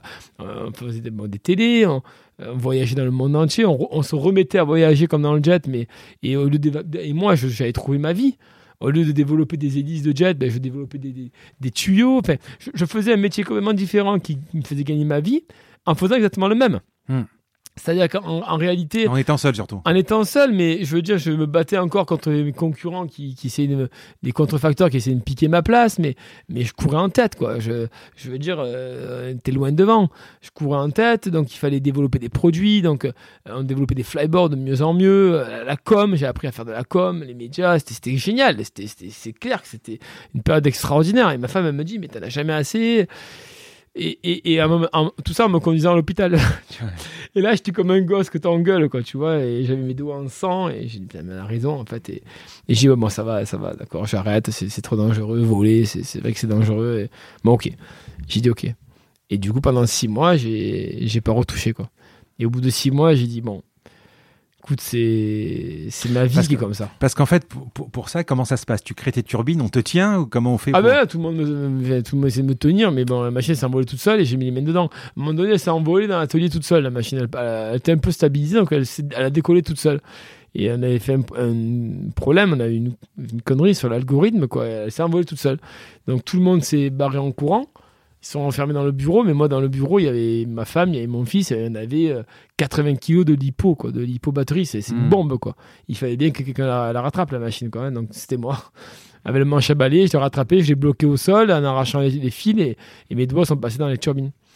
Donc là, j'ai promis à ma femme de de d'arrêter, mais six mois après, j'ai dit écoute, voilà, on va avoir un problème, quoi.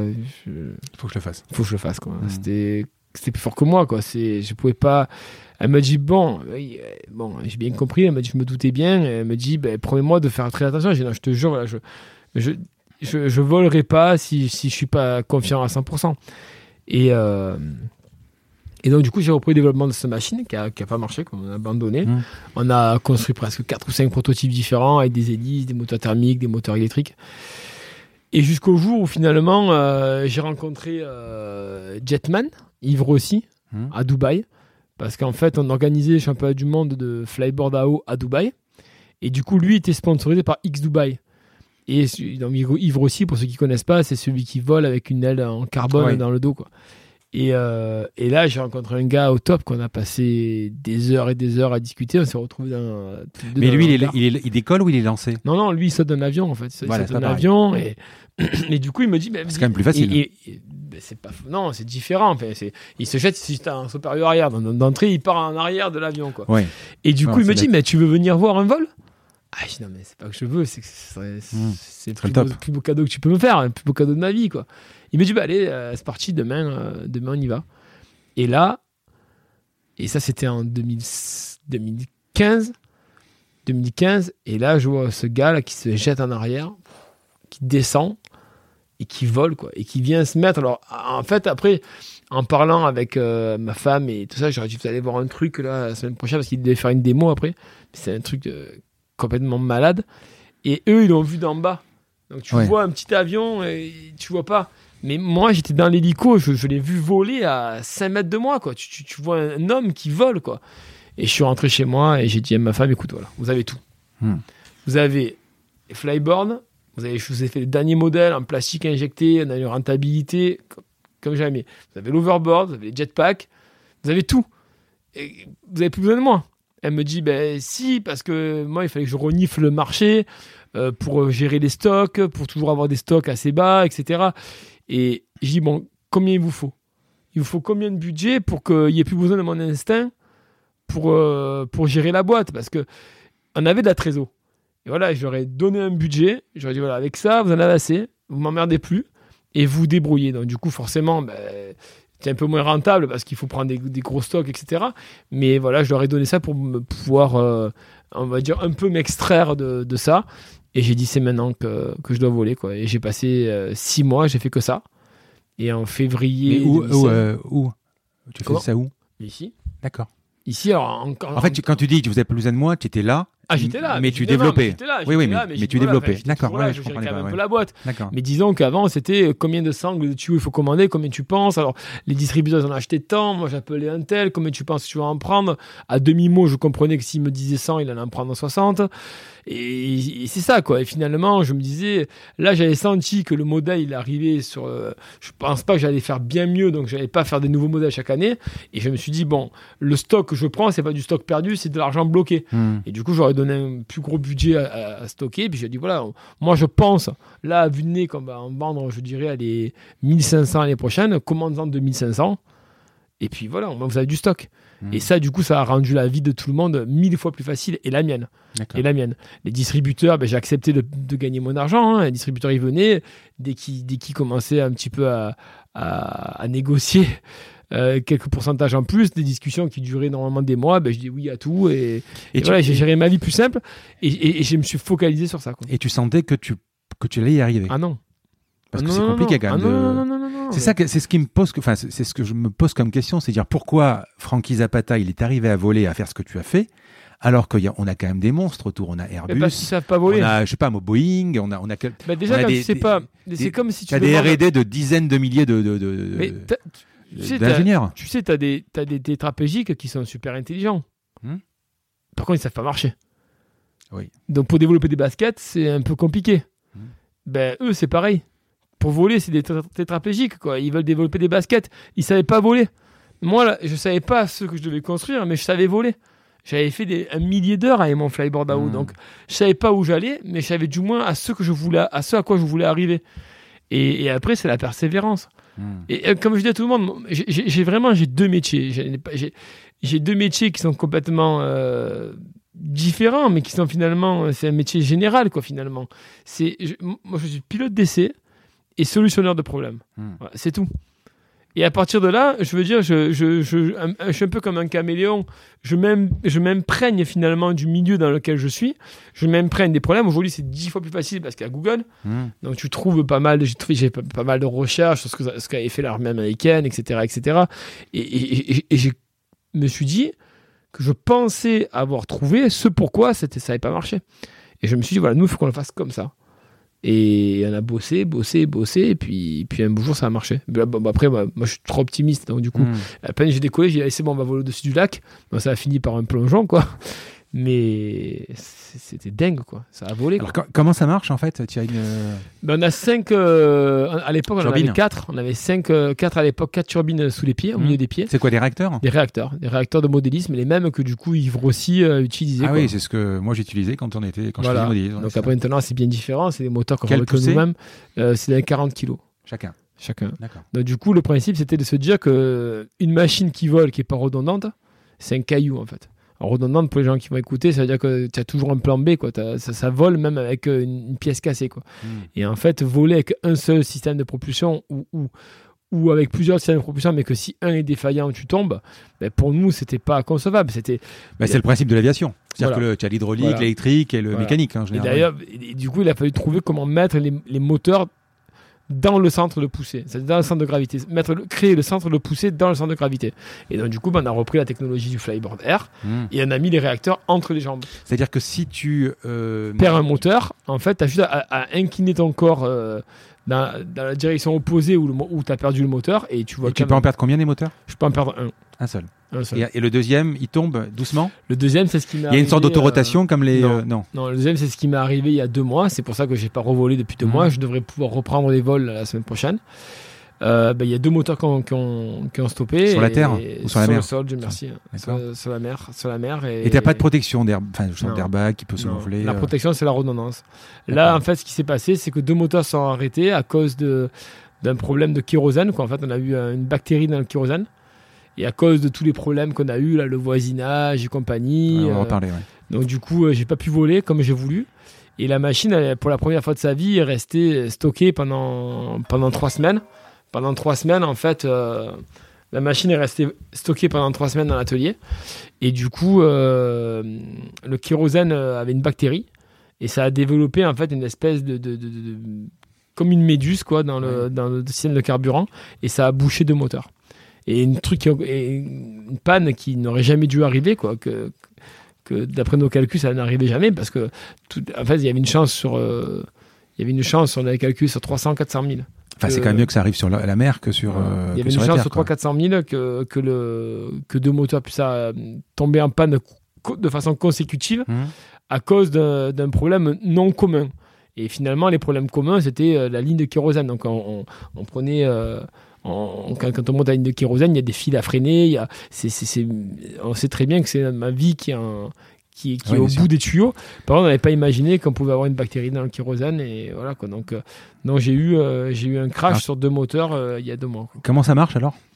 Ben, ça marche en fait, tu as, la poussée dans le centre, de, donc, comme je disais, le Hmm. centre Donc de la- poussée la- le skateboard, le, le, le- le- Ben, c'est vrai que les moteurs sont entre les jambes Hmm.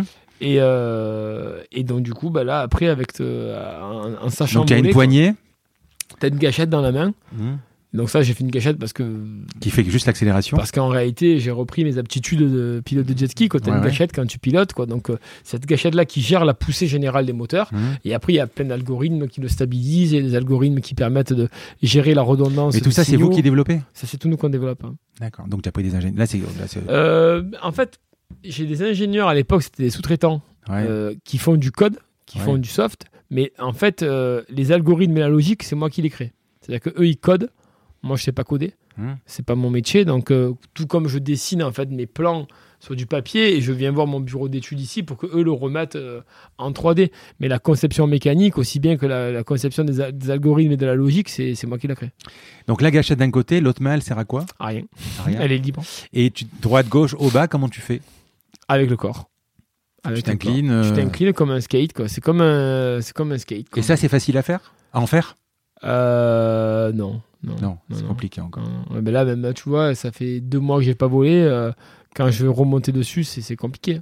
D'accord. C'est compliqué. Comme Iron Man, tu as un casque avec. euh, je crois que j'ai lu que tu avais un casque avec euh, des infos. J'ai un casque, en fait, au début, on avait que vitesse, euh, altitude euh, et chrono. Hmm C'est surtout, c'est surtout pour avoir le chrono dans les yeux, parce qu'à l'époque, j'étais tellement, tellement en difficulté pour voler avec cette machine Mhm. que du coup, j'avais j'avais même pas regardé ma main quoi, pour regarder la montre. Et du coup, on avait mis euh, ces lunettes-là. Alors, c'était, c'est, on n'a pas fabriqué, hein, c'est, c'est Recon qui fait ça. C'est, c'est à la- base, c'est un truc qui est construit pour le, pour le VTT, etc. Là, ça s'appelle Recon Jet. Hmm. Et, euh, ça- et au début, on avait que les infos que eux donnaient, quoi. C'est-à-dire vitesse, euh, hauteur et temps. Et c'était top parce qu'elle pouvait me donner la vitesse et bon, on a coup, du C'est coup, j'ai vitesse GPS ça. Vitesse GPS. Mhm. Donc, du coup, ça m'a vraiment changé la vie d'avoir ça. Et après, on a développé une application, une application Android en fait. euh, et du coup, on a un boîtier dans, le, dans la machine, quoi, qu'on appelle le data recorder. Et lui, par contre, il renvoie dans l'œil maintenant toutes les données de la machine, quoi, la, la consommation. Et la- il renvoie aussi à, à, je sais pas, un centre qui est sur la Terre? Non, alors euh, ça, c'est ce que justement mon ingénieur, parce que maintenant j'ai des ingénieurs, Hmm. mais c'est ce que mon ingénieur euh, Travaille. qui fait le programme, il veut faire. On n'a pas encore commencé à travailler dessus parce que là, on est sur la, la fin de. C'est pour ça que j'ai pas volé d'ailleurs, depuis que j'ai eu le crash Mhm. avec la machine, on, on a dit, ben, tant qu'à faire, on la remonte avec nos nouveaux réacteurs. Et donc là, on est sur la fin, mais vraiment la toute fin, toute fin, toute fin du développement de nos propres turboréacteurs. Mais par exemple, quand tu fais Sangatte, euh, la traversée de la Manche, tu, es en relation avec quelqu'un, Christelle ou quelqu'un au sol, non? Euh, j'étais en relation avec Adrien. Donc tu as, euh, quand même un, Oui, une, radio, quoi. Une radio, j'étais en relation avec Adrien, mais j'avais coupé avant de, avant de voler, quoi. Je, j'aime pas trop qu'on me parle.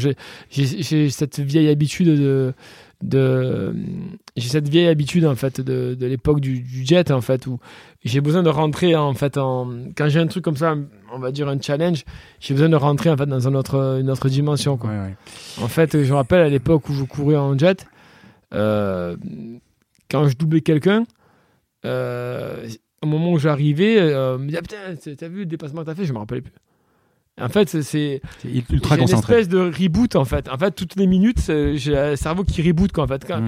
j'ai que des vagues souvenirs de la traversée de, de la Manche. C'est, j'ai le souvenir au moment où j'ai atterri, parce que ça m'a, quand j'ai atterri pour ravitailler, ça m'a un peu sorti du truc, quoi. Mais après, rien, quoi. Je me revois, on va dire, euh, à 2-3 minutes de quand j'ai vu les White Cliffs, parce que c'est quand même impressionnant. Mais toute la traversée, euh, En fait, il se passe là, rien de toute façon. Il se passe rien. Tu Ouais, tout droit, t'as- mal, quoi. Non, il se passe des choses. Ah non, non, mais il sens. paraît que c'est très physique. Mais ça bouge dans tous les sens. Il faut rattraper toutes les, Ah oui. à toutes les dixièmes de seconde. Attends, t'es à 160. Il n'y a pas de gyroscope qui te stabilise. Il y a, y, a un- il y a une espèce de gyroscope dans la planche. Il y a un gyroscope et un accéléromètre. Il y en a plusieurs d'ailleurs. Mais eux, ils gèrent que ce qu'on appelle le, le rate, c'est-à-dire c'est des, des, des vitesses angulaires. C'est-à-dire qu'en gros, ils gèrent pas l'inclinaison de la machine. Hmm. Ils gèrent des inclinaisons trop rapides, quoi, en fait. Ils aident à lutter contre, le, contre le- les rafales, par exemple. Donc tu veux dire que quand il gère, euh, si à un moment il y a une inclinaison trop rapide, un réacteur Ah, va, se, va, se, va, se, va non. donner plus de poussée non, pour. euh, c'est du. C'est des, c'est des, c'est des nozzles qui viennent bouger, en fait, qui viennent rééquilibrer tout ça. C'est quoi des nozzles? C'est des, des petits cônes, en fait, euh, qui viennent bouger, qui viennent rattraper, en fait. Ah oui, comme les fusées. Comme le plutôt comme oui comme la Les réacteurs des de avions, SpaceX, pardon. quoi. comme la fusée de SpaceX quoi, Voilà, c'est ça, un peu la même technologie quoi. Donc tu as, une préparation physique qui est énorme. Ouais, alors j'avais commencé la préparation physique, je dirais euh, à quasi à la même Mm. période que, que cette année là, on va dire début janvier, mi-janvier. J'avais repris la préparation physique à, à fond parce que je, je devais traverser la Manche et j'ai eu un gros accident de ski. Donc du coup, euh, j'ai eu un gros accident de ski l'année dernière où euh, j'ai failli carrément mourir quoi. J'ai, Ah oui. ouais, j'ai, fait 5 jours de réa. Ah oui. Ouais, j'ai, On l'a pas su. eu, bon, certains médias en ont parlé, mais j'ai eu euh, 15 fractures de côte, poumon perforé, euh, Ah oui. traumatisme crânien, j'ai eu trois fractures du bassin, deux vertèbres cassées. Et, euh, et voilà, je me suis juré que deux mois après, je serais sur la machine et, et je suis remonté sur la machine deux mois après. Quoi. Combien de chevaux? Il y a 1250 chevaux. Ah oui, c'est une grosse bécane quand même. Pour la taille, c'est une grosse bécane. Maintenant, un plus, je crois. Maintenant, on a, on a est le, quoi. quelle est la 250. l'évolution? J'ai lu que tu euh, là tu voles à peu près quoi? 150 mètres d'altitude maximum? Non, non, je peux, je peux voler à l'altitude que je veux. Quoi. Justement, là, je dois recevoir mon parachute. J'ai le gars qui m'a construit Ah, un un parachute, parachute. sur mesure. Parce que si je veux monter plus haut, il faut quand même un parachute. Quoi. Par contre, le parachute, il faut qu'il soit éjecté lui. Il faut qu'il soit éjecté. non, il faut qu'il soit non, plus rapide. Non, non, non, non. Le parachute, ça, il faut qu'il soit éjecté si tu veux qu'il serve à ras du sol. Ah oui. nous, ce qui nous sert à ras du sol, c'est la redondance. Donc là, aujourd'hui, le problème qu'on a eu, par exemple, euh, qui m'a conduit au crash il y a, il y a deux mois, Mmh. euh, c'est un problème qu'aujourd'hui, euh, je touche du bois, on a solutionné parce que du coup, on a développé nos réacteurs qui ont des pompes en fait beaucoup plus puissantes. Et du coup, ben, on a dit bon, ben voilà, c'est un problème qu'on n'avait pas vu. Le- ces espèces de méduses, là, dans le, ces espèces de trucs culants dans le Mhm. kérosène. Bon, déjà, on a, on a acheté des tests, etc. On vole plus tant qu'à tant qu'à tant euh, tant qu'on n'a pas fait les tests. Enfin, on fait des tests à chaque fois euh, du carburant qu'on utilise maintenant. Mais, euh, mais en plus de ça, on s'est dit si ça, ça arrive, il faut qu'on ait des pompes qui soient capables de le broyer. Quoi. Maintenant, nos pompes sont capables de le broyer. Quelle autonomie? L'autonomie, on a. Toujours on 10 était- minutes, à On était à 10 minutes pour la manche. Là, on va passer dans les 12 minutes parce qu'on a nos nouveaux turboréacteurs, Mm. on a plus de rendement. Et tu pourrais, très, ça serait trop compliqué de le faire à l'électrique. Ah, ça n'existe pas. Non, mais tu as pas assez de puissance. Ça n'existera jamais. D'accord. C'est-à-dire que ce qu'on vous vend à la télé, là, les taxis volants, euh, des Airbus, euh, Ouais. c'est que du mytho, tout ça. Ça ne volera jamais. Je veux dire, ou alors, ou alors, oui, pour faire voler un humain de 80 kilos, il faudra une machine de 2 tonnes. Mais une machine de 2 tonnes, combien de, combien de, de millions de watts elle va consommer? Le problème, il est là. Le problème, c'est- le rendement. Quand tu voles, c'est le rendement, surtout quand tu voles sans elle. Quelle vitesse, Maxi? Ben, la vitesse, euh, je prends un peu plus de 200 km/h, 202, j'ai pris avant la manche. Mais ça t'a donné, hein, 200, 200 À km/h. 202, il faut. Ouais. Chaque millimètre, euh, il compte, quoi. C'est... Parce que si tu donnes même un coup d'épaule, tu, tu vas bouger. Ben, des coups d'épaule, tu es par terre. Hein. C'est, Ouais, même pas des coups d'épaule. non, non, c'est, même les doigts, quoi. C'est même les doigts qui, qui, qui, qui, qui gèrent, le, qui gèrent tout, quoi. On va parler de, de, de la Manche. Euh, la Manche, donc, euh, 25 juillet, tu commences une première tentative. Tu arrives sur le, le, le- le ponton et tu tombes, c'est ça? En fait, donc, on a eu beaucoup de problèmes. Donc, euh, déjà, on a voulu traverser, on n'avait pas les autorisations, euh, la préfecture maritime, on a eu, euh, il y a eu beaucoup, beaucoup, beaucoup, beaucoup de problèmes. J'ai eu mon accident, euh, donc physiquement, j'étais reparti très, très bas, donc il a fallu s'entraîner 4 heures par jour. Et Tu t'entraînes comment sur, le, sur les ici? Bah, je fais beaucoup de vélo, je fais du crossfit. Quoi. Ah, c'est de, la- euh, c'est de la forme en fait. C'est entraîner, de la c'est- forme, D'accord. c'est de la forme. Après, j'avais des entraînements, euh, ce qu'on appelle isométriques, quoi. Donc, je faisais la chaise contre le mur avec du poids sur le dos. Enfin, c'était un entraînement assez spécifique. À la Rocky, quoi, vraiment. à la- Ah non, c'était, c'était, ça a été dur. Là, ouais. là, là, par exemple, là, là, là, je dois traverser demain. Impossible, je traverse la Manche. Impossible. Je ne Mhm. fais même pas la moitié. là. D'accord. J'ai pas, j'ai pas la condition. Un- pourtant, je fais quand même, je continue quand même à faire une heure de sport tous les jours. hein. Je suis au CrossFit tous les, tous les soirs. Mais là, j'ai pas la condition physique pour traverser la Manche. Donc tu arrives 25 juillet, tu, euh, tu fais. euh, Il y a un truc que tu calcules pas, quoi. Donc, euh, Bah, disons que euh, on savait même pas qu'on allait, qu'on allait ravitailler à cet Mm. endroit-là. En fait, euh, il fallait ravitailler en Angleterre hein, parce que la France, ils voulaient pas qu'on ravitaille. Donc, du coup, enfin, la préfecture maritime plutôt. Et euh, Parce que j'ai même entendu parler d'un ravitaillement en vol. bah, au début, on devait faire un ravitaillement Mais en comment vol, mais tout ça, ça a été. bah, en fait, on avait créé une machine en fait qui, euh, qui, euh, on s'était servi en fait du drone à eau qu'on a chez Warner Bros. En fait, on a, un- on, on fait en même temps des shows. On, on vend des shows de Mm. flyboard à eau Hmm. dans des parcs. Donc, on en a un en Chine, on en a à Warner Bros. Et, euh, et du coup, on a une espèce de tuyau qui, comme si c'était un flyboarder, mais c'est un drone en fait, Ouais. qui bouge en bougeant des bus. Et en fait, l'idée c'était te de- coller dessus, quoi. et en fait, l'idée c'était de faire voler ça à 20 mètres de hauteur avec le tuyau, euh, le tuyau et du kérosène. Et, et ça a marché. Ça a marché, sauf qu'en fait, au dernier moment, on nous a dit qu'on ne pouvait plus ravitailler en France. Donc, du coup, il a fallu aller en Angleterre. En Angleterre, oui, il voulait qu'on ravitaille, mais il voulait pas qu'on utilise cette machine-là. Donc ça a été la, la cata. Ça a été hyper compliqué. Et du coup, dans les moments, on a dit bon ben, il n'a pas le choix. Il faut se poser sur un bateau. Donc euh, et on était à 15 jours de, l'événement. Et il s'est dit comment on fait? On répète, mais on répète quoi? On connaît pas les bateaux. Euh, on a essayé de trouver des bateaux du coup euh, euh, vers Sangatte. On a trouvé une coque de noix. Et on a dit bon ben on l'a déjà fait. euh, On l'a déjà fait. Euh, on l'a déjà fait aux États-Unis, en Floride, se poser sur un bateau, on, on recommencera quoi. Et, et là, je suis arrivé et, et un, un peu à la bourre quoi, parce que j'avais pas volé assez vite.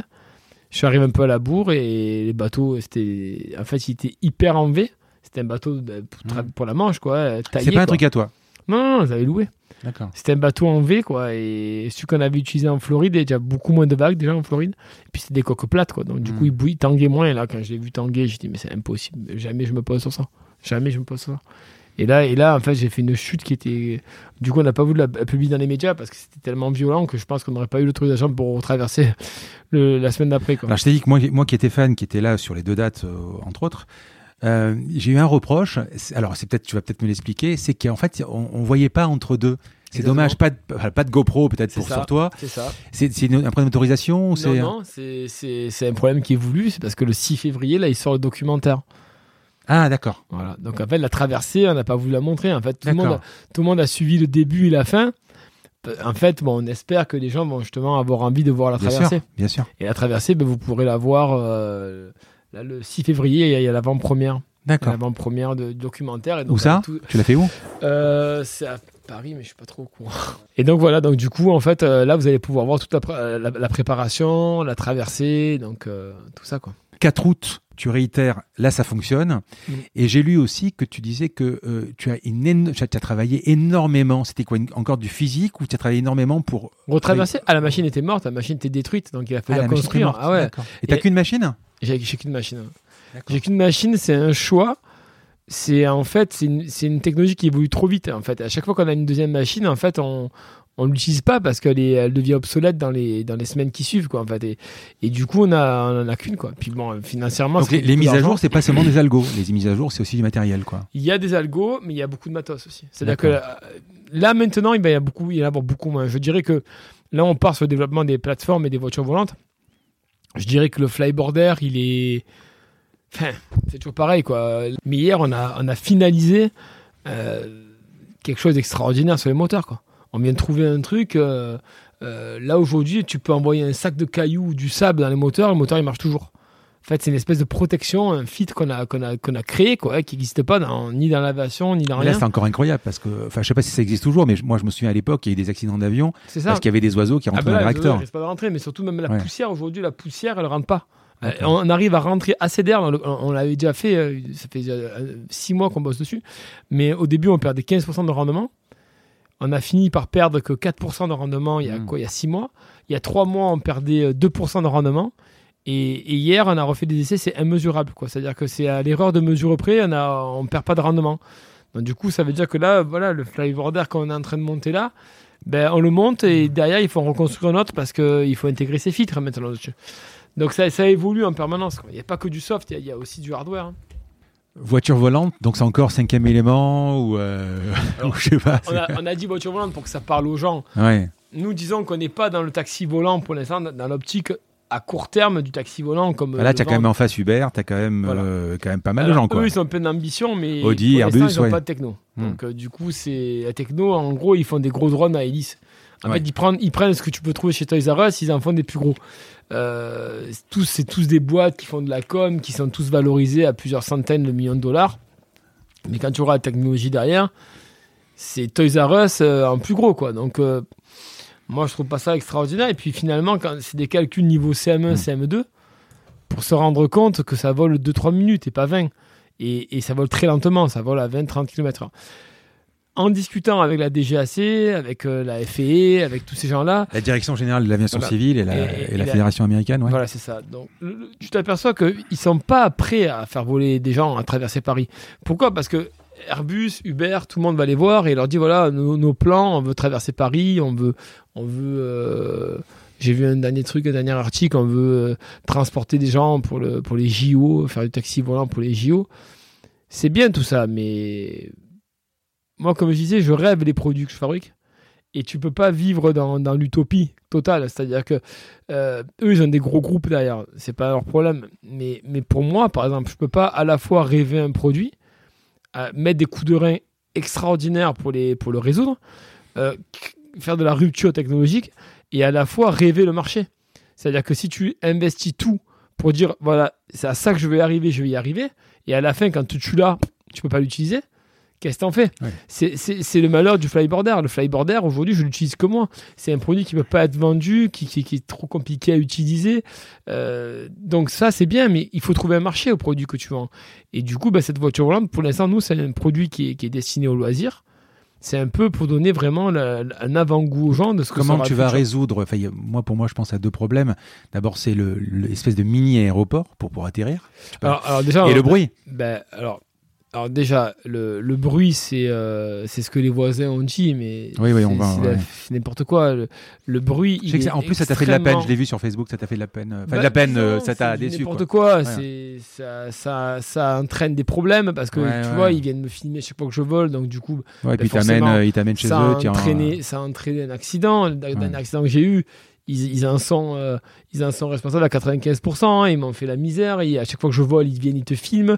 Quand ils te filment, pour ça, tu fais pas la moindre connerie, tu n'es pas concentré sur ce que tu fais sur la machine.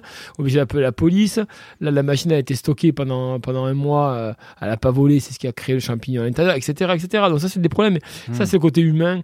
Ça, hmm. il y aura toujours des problèmes comme ça. Par contre, si on reparle du bruit, en fait, euh, on fait beaucoup de bruit, il y a énormément de décibels sous la machine.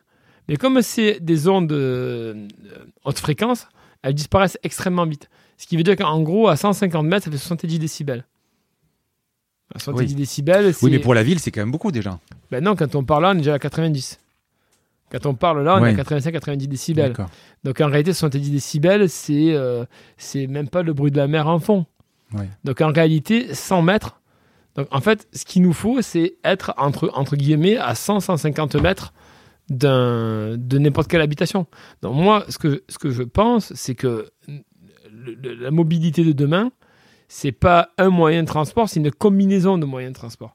Et pour moi, c'est euh, la trottinette électrique alliée avec des machines volantes, non pas pour faire du interville, mais du ville à ville. Parce que à l'intérieur de la ville, jamais tu battras la pollution, euh, euh, on va dire, euh, la pollution et la pollution sonore d'une trottinette. Pour moi, le moyen de transport dans une ville, c'est du transport commun et des trottinettes. Après, de ville à ville, je pense qu'on est bien mieux placé que tout le monde. Après, quand tu écoutes les deux reportages, tu vois, dernièrement, il y avait un reportage à la télé sur euh, justement Airbus qui venait faire voler leur prototype. Ils ont parlé quelqu'un du ministère du Développement durable et qui disait que pour elle, la seule, euh, la seule utilisation possible de ces engins, de ces nouvelles voitures volantes, c'était pour du SAMU. Et pour du SAMU, c'est encore une fois là qu'il faut questionner les humains. C'est si à ce moment-là, on me reproche le bruit et, quelques grammes de CO2 par rapport à sauver une vie euh, sur une autoroute, etc. Dans ce cas-là, il faut remettre en question les hôpitaux, les, vaccins, mais même les, les, vaccins. Dans ce cas-là, oui, il y a peut-être peut, être une règle philosophique qui consiste à dire on pollue plus et on laisse mourir les gens malades.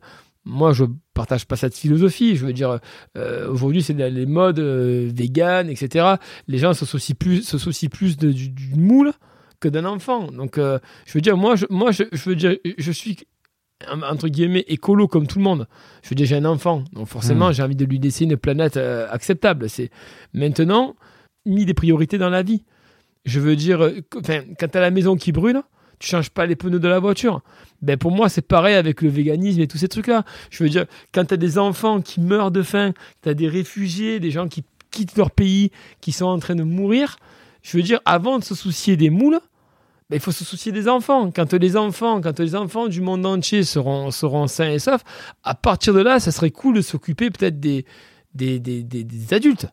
Et quand les adultes seront tous bien et, pourront tous vivre, à ce moment-là, ben, ça serait peut-être bien de, de s'occuper ben, des chevaux, des vaches des lapins, et puis en dernier, tu penses aux moules et aux escargots. Et aujourd'hui, ben, dans le monde dans lequel on vit, les gens, ils pensent d'abord aux moules et à les enfants, ouais, c'est pas grave. J'avais des discussions avec des, amis à moi hein, qui, sont devenus, euh, qui sont devenus végétariens, presque ils mangent une moule et ils font une prière derrière, et qui, et, qui, avaient, et une discussion sur euh, les migrants. je veux dire, euh, mais moi, ça me tue, quoi. Je veux dire, ils disent Ah putain, ils ont encore retourner au pays. Alors, ils pleurent quand ils mangent une moule, mais ils en ont rien à foutre des, des, enfants qui rentrent comme ça, malades sur le pays. Donc voilà. Donc, moi, je pense qu'il faut mettre une hiérarchie dans les priorités. Et, et, et c'est pareil pour la pollution. Je veux dire, déjà, nous, nos machines, c'est pas des machines qui polluent plus que les autres. Elles consomment beaucoup d'énergie, ça c'est clair. Euh, maintenant, si c'est pour sauver une vie sur l'autoroute, ben moi, je, si, en, en tant que parent, j'en ai rien à faire de quelques grammes de CO2 pour sauver Donc, un la, enfant. la première application, quasiment, ça serait vraiment du SAMU. Non, non, non, non, non, parce que ça, malheureusement, j'ai appris à, à ne pas à ne pas compter sur les décisions arbitraires Hmm. des gens pour que mon destin aboutisse ou pas. J'ai toujours appris à compter sur moi-même. Et du coup, quand on a développé cette voiture volante, Hmm. on l'a développée pour rentrer dans et coller à un règlement qui existe. Donc malheureusement, j'ai fait tout tous mes efforts Oui. pour rester en France. Mais malheureusement, la première exploitation de la voiture volante, c'est obligatoirement aux États-Unis. Parce qu'il n'y a que là-bas qu'il y a une règle qui s'appelle le ultralight. Et donc, du coup, on a construit notre voiture volante pour rentrer dans les règles du, de Donc l'ultralight. elle va être là-bas, mais tu restes ici quand même, toi. Moi, je reste ici. Je serais Ouais. quand même obligé de bouger un peu de temps en temps. Donc, on va construire en fait un, un Donc as, circuit. un Zapata là-bas. On a, Ouais. on a rien pour l'instant. On a, on, on est Pas en train de, pas une usine. hein, on, est, on est en train de construire finalement. Alors, ça, ça- c'est, revu extrêmement à la baisse par rapport aux rêves des gens et par rapport à, par rapport euh, justement à ce que tu disais tout à l'heure, le cinquième élément, la nouvelle mobilité. Ah. Nous, on, on- on- on rêve d'une machine qui est, qui est aujourd'hui. Au moins porte à porte. Paris-Marseille porte à porte. quoi. C'est en fait, aujourd'hui, on, rêve d'une machine qui est. Et on va réaliser une machine qui est au-delà de ce que les gens imaginent, Mhm. qui est même au-delà de ce que tu peux trouver dans le cinquième élément. Notre machine, elle vole à 300 km/h, elle, fait des, elle peut faire des vrilles, elle peut. Elle, peut, euh, elle est au-delà de ce que même nous on rêvait. Par contre, le marché qu'on, ce à quoi on la destine, ben, il est extrêmement revu à la baisse. quoi. C'est-à-dire que les gens, ils rêveraient de pouvoir aller euh, acheter le pain avec. Nous, non. Aujourd'hui, voilà, la première utilisation, elle est aux États-Unis pour faire vraiment du, du récréatif avec. C'est-à-dire, en fait, euh, on va pouvoir louer euh, comme ça la voiture et faire des tours de circuit comme tu louerais une Lamborghini. Ben, au lieu de, lou- de louer une voiture En fait, on est dans le Land Speeder ou on est plus haut? De Star Comment Wars On est de- dans le Land Speeder de Star Wars, c'est-à-dire le truc de Luke ou, euh, ou plus haut? Année, on est entre, euh, entre euh, 3 mètres et, et 10 mètres de hauteur parce que ça sert à rien de monter très haut, ça va faire peur aux gens. Mais après, la machine, elle pourra monter à 3-4 000 mètres. Mais Mais elle se pilote, elle se pilote par le, par le gars qui, le- qui la loue. c'est le gars qui la loue. Donc en fait, il y a un GPS qui est, qui est en copilotage. Donc Mhm. on a ce qu'on appelle des géofences. Donc on a développé un- tout un système de géofences. Donc en fait, tu es libre de faire absolument ce que tu veux, sauf quelque chose qui pourrait te mettre en danger. C'est-à-dire que si tu veux là, te cracher au sol, tu peux pas, la machine elle refusera. Un, un looping, tu pourras pas. Un looping, tu peux. Tu peux, d'accord. Tu peux, mais le looping, Et il est, sur le dos mais le looping, il est euh, sur le dos, le vol, mais sans personne dessus. D'accord. Parce qu'elle a pas d'aile. Donc, là, coup, tu l'as euh, testé, elle fonctionne. Ah, la voiture, elle vole. Euh, Les plateformes, en fait, la voiture, on l'a testée à l'échelle 1,5. Hmm. C'est-à-dire que c'était une, une- une version non habitée. Ici ou euh, Ici, ouais, à d'accord. Donc, euh, D'ailleurs, je remercie le, le maire de Salon et Guerre qui nous avait donné euh, une place à l'aérodrome. Et... Mais parce qu'on voit aucune photo, on voit rien. Non, non, non, parce que la technologie qu'on utilise, elle est. En fait, les gens ne savent pas ce qu'on a développé. Les gens pensent que le flyboard, mais le flyboarder, c'est 2%. Quoi. Hmm. Flyboarder, c'est ce qui nous permet de faire de la com, etc. Mais, euh, mais la vraie technologie qu'on a développée, c'est d'être capable de faire voler des plateformes turbopropulsées. Quoi. Quand on voit cette histoire de, de voiture, est-ce qu'il est arrivé avec les voisins euh, Il y a des problèmes avec la DGAC. Pourquoi tu restes en France en fait? Alors déjà, c'est clair que c'est bien que tu rebondis sur ça parce que tu vois, moi je suis passionné de la, Mhm. France. C'est comme je te dis, je, je- j'ai j'ai une vie qui est qui est et des, une philosophie de vie qui est qui est qui est on va dire balancée entre la, la- la technologie, le dépassement de soi et euh, et la vie de famille, la- les racines.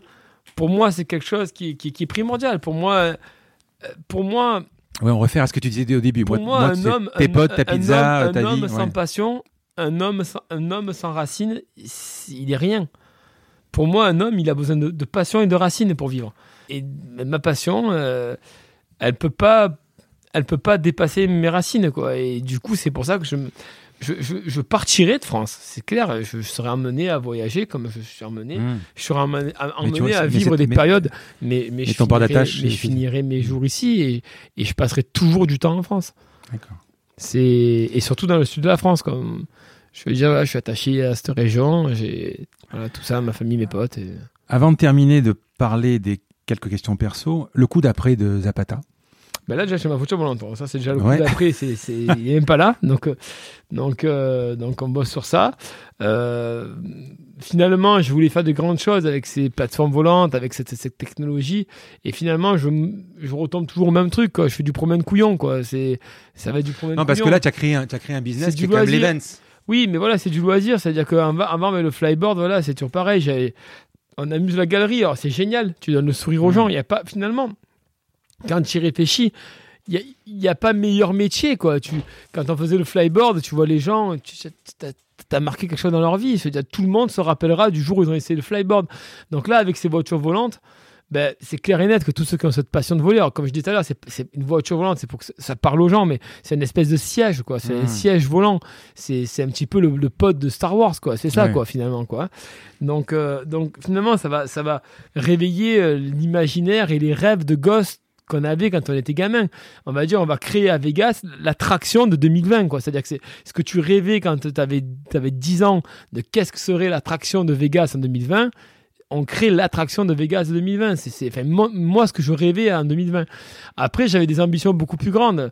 Je rêvais justement de, d'aller sauver des gens avec, de, d'améliorer le monde quoi avec ces machines-là. Pour l'instant, ça, ça ne dépend pas que de mes décisions à moi, ça dépend, ça dépend des décisions de, décideurs et, et, basé sur quoi? Ben, Basé, on verra. Mais évidemment que j'aimerais que le coup d'après, ben, ce soit des plateformes volantes capables de sauver des gens. Moi, j'ai failli mourir cet hiver avec mmh. euh, l'hélico, il a mis 40 minutes à arriver. Un hélico, c'est très cher, ça coûte très cher à faire voler. Euh, pas toutes les stations, elles peuvent avoir quatre hélicos. Là, ils n'en avaient que deux. Il y a deux femmes qui se sont rentrées dedans, elles se sont percutées l'une et l'autre. L'une, elle, avait le coude cassé, l'autre, elle avait le euh, problème au genou. Le médecin urgentiste de Gap, il a mal géré les priorités. Il a envoyé deux hélicos là-bas, alors que moi, j'étais en train de mourir sur la piste. Et quand l'hélico est arrivé, j'avais consommé la dernière bouteille d'oxygène. Il me restait 2-3 euh, minutes et je mourrais étouffé. Donc, si toutes les stations peuvent avoir 3-4 plateformes volantes capable d'emmener des gens à n'importe quel hôpital en quelques minutes, combien de millions de vies ça va sauver? Donc ça, malheureusement, je le ferai pas tout seul. Parce que au, moment, au moment où, on t'interdit euh, de vol à l'époque, pas comment tu fais pour, pour t'en sortir, te l'expliquer, mais euh, l'armée investit dans, dans, dans un parce que j'ai lu à un moment, l'armée investit 1,3 million d'euros. Ah, l'armée, l'armée on, a décroché une, une, subvention pour fabriquer des turboréacteurs. Quel est le, quel est le modèle économique de, Tout le monde a dit, mais un du gouvernement, on dit que, on dit qu'on qu'ils avaient financé le flyboarder, c'est faux. Hmm. Ils ont financé ni flyboarder. Mais quel est le modèle économique de Zapata Racing? Ils ont, ils ont juste pour rebondir sur ça, ils hmm. ont, ils ont financé le, ils ont, on a eu une subvention pour repousser l'état de l'art des turboréacteurs. Donc c'est top, je vous en remercie. Ça met du beurre dans les épinards, ça permet d'embaucher des ingénieurs, ça permet de fabriquer des, d'avancer sur les turboréacteurs. Mais la technologie que nous on développe, les, plateformes volantes, etc., c'est tout financé par nous. Mais comment, quel est le modèle économique aujourd'hui? Le modèle économique, il est, il est, déjà basé sur les ventes de, des produits à eau, qui malheureusement là, on a eu un coup dur parce que justement, on a eu ce procès aux États-Unis et, et je touche du bois qu'on va gagner, hein, mais le hmm. problème c'est qu'on a, on a eu, euh, on a eu euh, la peine en fait, c'était qu'en gros l'assurance nous a viré. C'est-à-dire qu'avant même que notre, notre, condamnation, c'était d'avoir été, d'avoir été dans un procès. C'est-à-dire qu'on n'a même pas commencé à, à, discuter du cas que l'assurance nous a dit ben, on vous vient. Donc sans assurance, on ne peut plus vendre de produits. Donc en fait, c'est ça, c'est le monde des banques. Le monde des banques, des assurances, ils sont là quand t'as pas besoin d'eux. Les banques, quand je suis allé les voir, au début euh, mon projet, ils m'ont dit mais ça bâtard, en 2012, on ne prête pas d'argent aux gens. Ah bon? Et c'est quoi votre métier alors? Par contre, quand j'avais le triple A, euh, tout le monde est venu me prêter de l'argent, mais ils me prêtaient de l'argent quand je n'avais pas besoin. Donc euh, c'est bien beau tout ça, mais ça bloque l'économie. Et l'assurance c'est pareil. On vous assure quand vous n'en avez pas besoin. Donc finalement j'ai payé des, dizaines de milliers d'euros, voire des centaines de milliers d'euros d'assurance par an. Pourquoi? À quoi ça sert de payer une assurance? Au cas où tu as un coup dur, eh ben ta boîte elle continue, c'est l'assurance qui paye. Sauf que là, le coup dur, c'est le procès, l'assurance me vient. Quand l'assurance te vient, tu peux plus vendre de produits. Donc en gros ça sert à quoi de prendre une assurance avant? Puisque quoi qu'il en soit, au moment où tu as un accident, ta boîte elle est condamnée. Donc ça c'est pareil, c'est une fumisterie complètement. Donc bon, donc du coup, donc du coup ça, ça a malheureusement euh, mis un, frein à notre, économie, parce que finalement c'est ça qui finançait le, le développement euh, du futur. Et il a fallu trouver euh, comment rendre cette nouvelle boîte rentable sans aller lever des fonds à la, start-up et, et, lever des millions. Euh, là, là aujourd'hui, Zapata Racing, c'est toi et Christelle les, à 100% euh, les, les actionnaires. Quoi. D'accord. Bah, j'ai un actionnaire. Non, non, mais enfin, il n'y a pas de fonds ou de, de VC ou ce genre de choses. Non, non. Euh, Donc en fait, aujourd'hui, on a un modèle économique qui est un peu spécial. Et en fait, on, on, fait tout ce qui nous apporte, entre guillemets, le beurre à l'argent du beurre. C'est-à-dire que quand on fait de la com, on est payé pour faire de la com. Donc, tu fais de l'events, euh, beaucoup d'events. Ben, en fait, on fait de l'events et, finalement, on fait pas d'events où on n'est pas payé, même qu'il y a de la com. Et on fait pas d'events, euh, on, va dire, où on est payé s'il n'y a pas de com. Donc, on essaie de, rentabiliser au maximum. Et c'est pareil pour le RD. C'est-à-dire, quand on avait cette voiture volante à développer, ben, c'est pas payable pour nous. C'est pas quelque chose qu'on peut financer nous-mêmes. Donc, on a vendu des projets de RD à des boîtes, donc c'est hyper confidentiel. Mais on a vendu des projets de RD où finalement 90% de la technologie qu'on avait à développer, on a été payé pour la développer. D'accord. Avec des gros industriels. Et du coup, voilà, c'est comme ça qu'on fonctionne, qu'on avance et, et qu'on arrive à, tenir la tête hors de l'eau. Maintenant, il nous faut vraiment un, bon business model. Il nous faut de l'argent qui rentre. Euh, quotidiennement et pour ça pour nous à court terme c'est euh, c'est euh, faire de la voiture volante en, loisir. Je pense que tout le monde veut voler. Et, quand tu discutes avec, euh, je sais pas moi, la ministre et que tu lui dis, euh, ah, pas le choix. Pas, la ministre, hein, malheureusement, j'aimerais bien. Elle a été sympa de m'envoyer un, de m'envoyer un message de félicitations après Sangat, mais c'est dernières, c'est les dernières euh, nouvelles que, enfin, la dernière, la, la dernière conversation, la dernière approche que j'ai eue avec euh, le ministère de la Défense, c'était euh, de Sangat. Quoi. J'ai eu un message, félicitations. Et Mais pour le 14 juillet, par exemple, je sais pas qui c'est qui t'invite. Enfin, je sais pas, tu as rencontré. C'est l'AID qui m'a invité. Tu as rencontré Emmanuel Macron euh J'ai rencontré à Garden Party. Quoi. j'ai, eu, enfin, on, m'a mis devant lui pour lui serrer la main, quoi. Mais voilà, je parle. Tu l'as jamais eu au téléphone, hein, vraiment J'ai jamais, j'ai pas de contact privilégié avec qui que ce soit, quoi. C'est, je sais pas, moi j'ai l'impression, euh, enfin moi je suis admiratif, mais j'ai l'impression que c'est quand même un fleuron, quoi. Fait, au Zapata aujourd'hui Racing, ben, c'est un fleuron. Ben disons que que y a j'ai proposé plein de trucs. Hein. Euh, souvent, on m'a dit que mes idées étaient farfelues. Euh, pas pour tout le monde, quoi, visiblement. Mais ça, c'est ça, c'est comme ça. Oui, mais c'est pour ça que, enfin, je sais pas, quand je te dis tu ressembles à, Tony Stark, c'est un peu ça, quoi. Ben, bon, il a, il a un peu plus de milliards que toi, mais. C'est ça. Euh, non, mais après, je veux dire, l'argent, c'est, comme je dis à tout le monde, l'argent, c'est un outil. Aujourd'hui, pour être sincère, j'aurais euh, 2 zéros de plus de budget que j'avancerais guère plus vite. Parce qu'en réalité, euh, tu peux avoir 50 personnes, mais une boîte, ou 200 personnes, une boîte de RD, en fait, c'est, c'est, comme la mayonnaise, quoi. si tu intègres trop vite les gens, après, c'est comme si tu mettais trop, trop vite l'huile, quoi. Tu as de l'huile et des œufs, tu plus de mayonnaise, quoi. Donc, il faut que tout le monde ait le même projet, tout le monde sache où il va. Donc, c'est très compliqué d'intégrer des gens du RD. Donc, c'est plus une question de recrutement et de, et de, de, de, de, leur montrer la, vision du projet plutôt que d'une question de fond. Et, et euh, donc aujourd'hui, on irait guère plus vite. Donc aujourd'hui, l'argent, c'est c'est un outil. C'est comme une caisse à outils, t'as pas de marteau, t'es dans la merde. Par contre, avec 40 marteaux, euh, ça sert à rien. Sert à rien Donc aujourd'hui, je pense que voilà, il nous manquerait un marteau ou deux, mais euh, mais c'est pas vraiment l'argent qui définit vraiment notre succès. Aujourd'hui, ce qui va définir notre succès, c'est le talent. Et le talent, et le talent, c'est trouver des solutions où il y en a pas et comme je dis tout le temps, c'est la réponse que, que, je fais à tout le monde de, quand on me dit pourquoi Airbus si, Airbus ça. Il vaut mieux un qui sait que 10 qui cherche. Hmm. Je veux dire, euh, tu peux te mettre à 40 sur le même problème. Si tu veux solutionner des problèmes comme tu, dans des heures de boulot, c'est impossible. on a l'impression que rien n'est impossible. rien n'est impossible. Moi, j'y pense la nuit, j'y pense le jour. C'est ma passion. Et, et, je, je, débriefe de 30 personnes en même temps, euh, tout seul. Alors comment tu fais communiquer les ingénieurs ensemble? La solution, des fois, c'est un vague fouillis entre de l'algorithme, de l'électronique, de la mécanique, de l'aérodynamique. Comment tu fais parler tous ces gens qui, se croient meilleurs les uns que les autres ensemble pour aboutir à un simple projet? Comment tu les fais parler à ces gens-là à 2h du matin? Comment à 2h du matin tu provoques une réunion entre un aérodynamicien, un électronicien, un gars qui fait du soft et un mécanicien et le pilote d'essai? Ben moi c'est ce que je fais en permanence donc c'est la passion et, c'est ce qui aujourd'hui je pense que c'est plus des on a trouvé récemment une clé euh, sur euh, l'algorithme justement de gestion des turboréacteurs. J'ai trouvé ça un matin en me réveillant. Euh, ça sort de nulle part. Je veux dire c'est une idée. Donc une idée une idée tu peux pas payer des gens pour avoir des idées. Tu payes des gens pour pour donner de la suite à tes idées Et le problème, c'est que des idées, t'en prends pas tous les jours. Donc, euh, donc aujourd'hui, je dirais que voilà, j'ai du monde qui, qui m'aide à donner de la suite à mes idées. Et pour l'instant, euh, Mais ça on te va dit, bonne tu, vitesse. tu le fais un peu à la Steve Jobs, tu, on- tu arrives, tu, parce que tu, tu donnes une idée et tu dis il faut que ça arrive, ou on- des fois on te dit non, c'est pas possible, ça ne fonctionnera pas. euh, Alors l'idée, c'est Parce que Steve Jobs, c'était ça. Je m'en fous, fous des moyens, il faut qu'on le Voilà, fasse. alors il y a, il y a idée, idée. Les gens, Ouais. ils pensent que par exemple, une idée, il faut la, il faut la démystifier parce que euh, quand on dit une idée, c'est pas l'idée de voler. hein. C'est, par exemple l'idée, c'était euh, euh, j'ai trouvé une idée un jour, la solution pour pour arriver à, à faire comment dire à, à, ce que deux courbes gérées avec des intégrales restent restent parallèles. Voilà, c'est ça l'idée. C'est-à-dire que c'est, c'est, j'ai trouvé l'idée pour faire ça. Après, j'ai deux ingénieurs qui vont bosser pour programmer le soft par rapport à l'idée que j'ai trouvée. Mais mon idée, elle est bien plus spécifique que ah, il faut qu'on fasse voler une voiture. Je viens pas le matin. Oui, non, mais je comprends. tu je vois, c'est, vraiment solutionner, trouver des idées pour solutionner chaque détail. Quoi. C'est, ça. Et après, tu as une équipe derrière.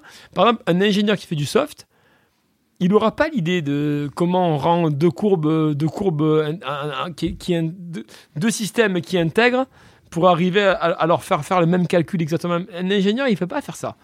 Un ingénieur, il va savoir programmer, mais quand il faut sortir des sentiers battus, quand il- c'est une idée farfelue. Mais sur le, que j'ai trouvé, c'est farfelu. sur le Flybot Air, tu récupères de la data? Il ah est oui, oui, il y a connecté énormément de data, il est connecté, j'ai un système de de tête haute. Là, justement, euh, mon ingénieur, il veut, quand, il veut que quand je vole, il ait un retour des logs Ouais, euh, disais. ouais. dans le camion. Bon, c'est du luxe. Ouais, c'est comme une on Formule va 1, le faire, quoi. On va le faire, mais, mais moi, j'ai quand même déjà toutes les données et, je, et, et les décisions, c'est moi qu'il faut qu'il les prenne. Et des fois, les décisions, c'est c'est quelques secondes. Donc, bon, ça servira toujours. Là, on a une, on a une boîte noire, c'est-à-dire que Hum. on s'est posé beaucoup de questions. On a mis presque trois semaines, un mois pour savoir pourquoi j'avais chuté. Et pour être honnête, on est sûr à 99% et pas à 100 parce qu'il nous manquait des logs.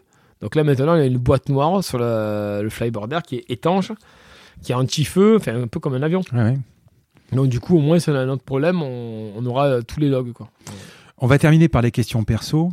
Euh, c'est quoi ton organisation dans la semaine? Bon, après, tu as beaucoup de voyages, mais sinon, quand tu es ici, tu fais quoi? Euh, en, en atelier. Voilà, c'est Donc, tu es, tu es à l'opérationnel. à l'opérationnel. Moi, je suis chez entreprise, j'ai pas de bureau. Euh, j'ai un bureau, ils m'ont mis. L'équipe, ils ont tellement vu que j'allais pas qu'ils ont mis l'imprimante 3D à mon bureau. Moi, j'ai une façon de gérer ma boîte qui est qui est hyper euh, pragmatique, hyper simple, quoi, en fait. On a un management ici qui est horizontal. Euh, quand je fais un deal avec des gens, je fais toujours en sorte que qu'ils aient, qu'ils aient 60% du gain et moi 40. Comme ça, je suis un, bon, un deal pour eux. Et quand c'est un bon deal, ben, ils t'emmerdent pas. Ils veulent surtout pou- pouvoir re-signer un deal comme ça avec toi. Quand tu essayes de tirer 60% pour toi, ben, tu es toujours sur la corde. Donc il faut toujours essayer de garder ton marché, garder ton business. Quand tu- celui avec qui tu signes, si putain, il va voir sa femme le soir, il fait chérie, j'ai signé le contrat de ma vie. Ben, tu sais que celui-là, il se dit, il t'appelle plutôt savoir si t'as pas la grippe, euh, si tu, c'est comme ça que je gère ma boîte.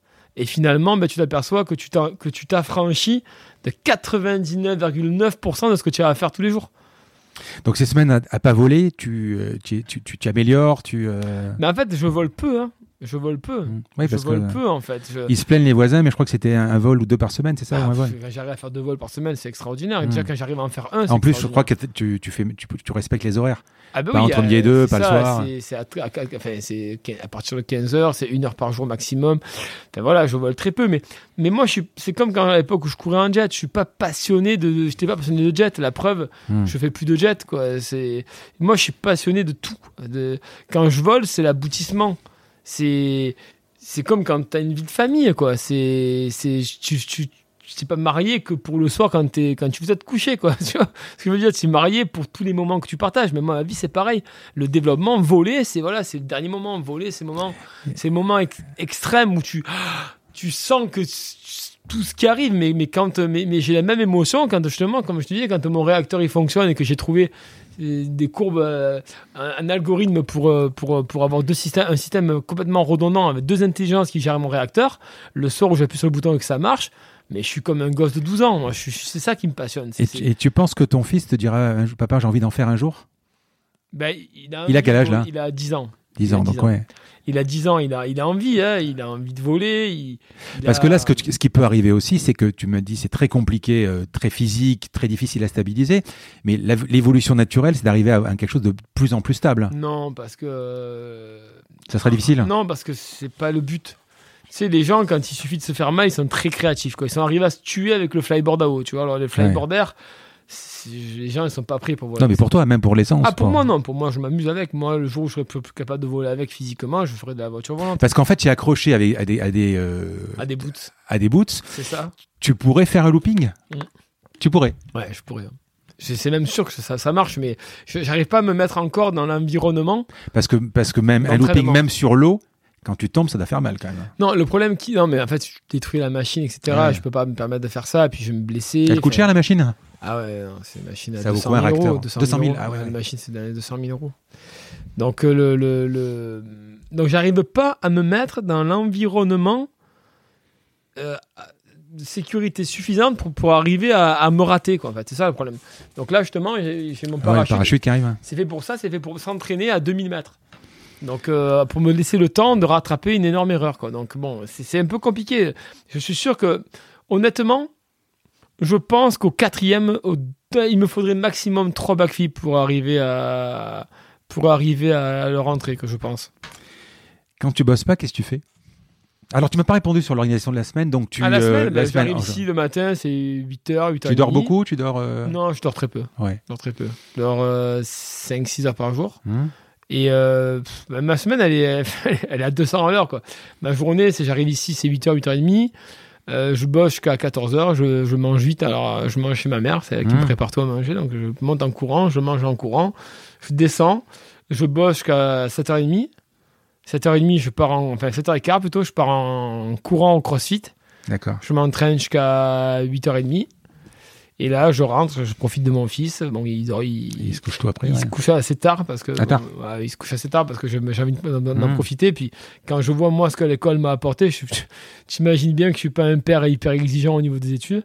Je veux juste qu'il voilà, qu'il suive, euh, qu'il suive, pas qu'il galère, mais voilà, je suis pas quelqu'un à, à le pousser. Et puis voilà, je profite de mon fils et puis, euh, puis je vais me coucher. Quoi. Là, c'est, c'est travail et sport, quoi, ma- ma- mon quotidien. Et le week-end, ben, je monte au ski ou je fais du jet avec les potes ou du vélo. Quoi. Ta plus grande peur Ma plus grande peur, ma plus grande peur, ben, c'est comme tout le monde, quoi, qu'il a quelque chose de ma famille, quoi. Mais hormis ça, Ouais, enfin, je parle. Excuse-moi, j'aurais dû préciser. euh, je sais pas, moi, dans le. Évidemment, en dehors de la santé, de la famille, euh, de perdre quelqu'un. Ta plus grande peur dans le business ou dans. dans ah, j'en ai pas. T'en as pas. Non, non, j'en ai pas parce que j'en ai pas parce que finalement, euh, je me dis que je me dis que.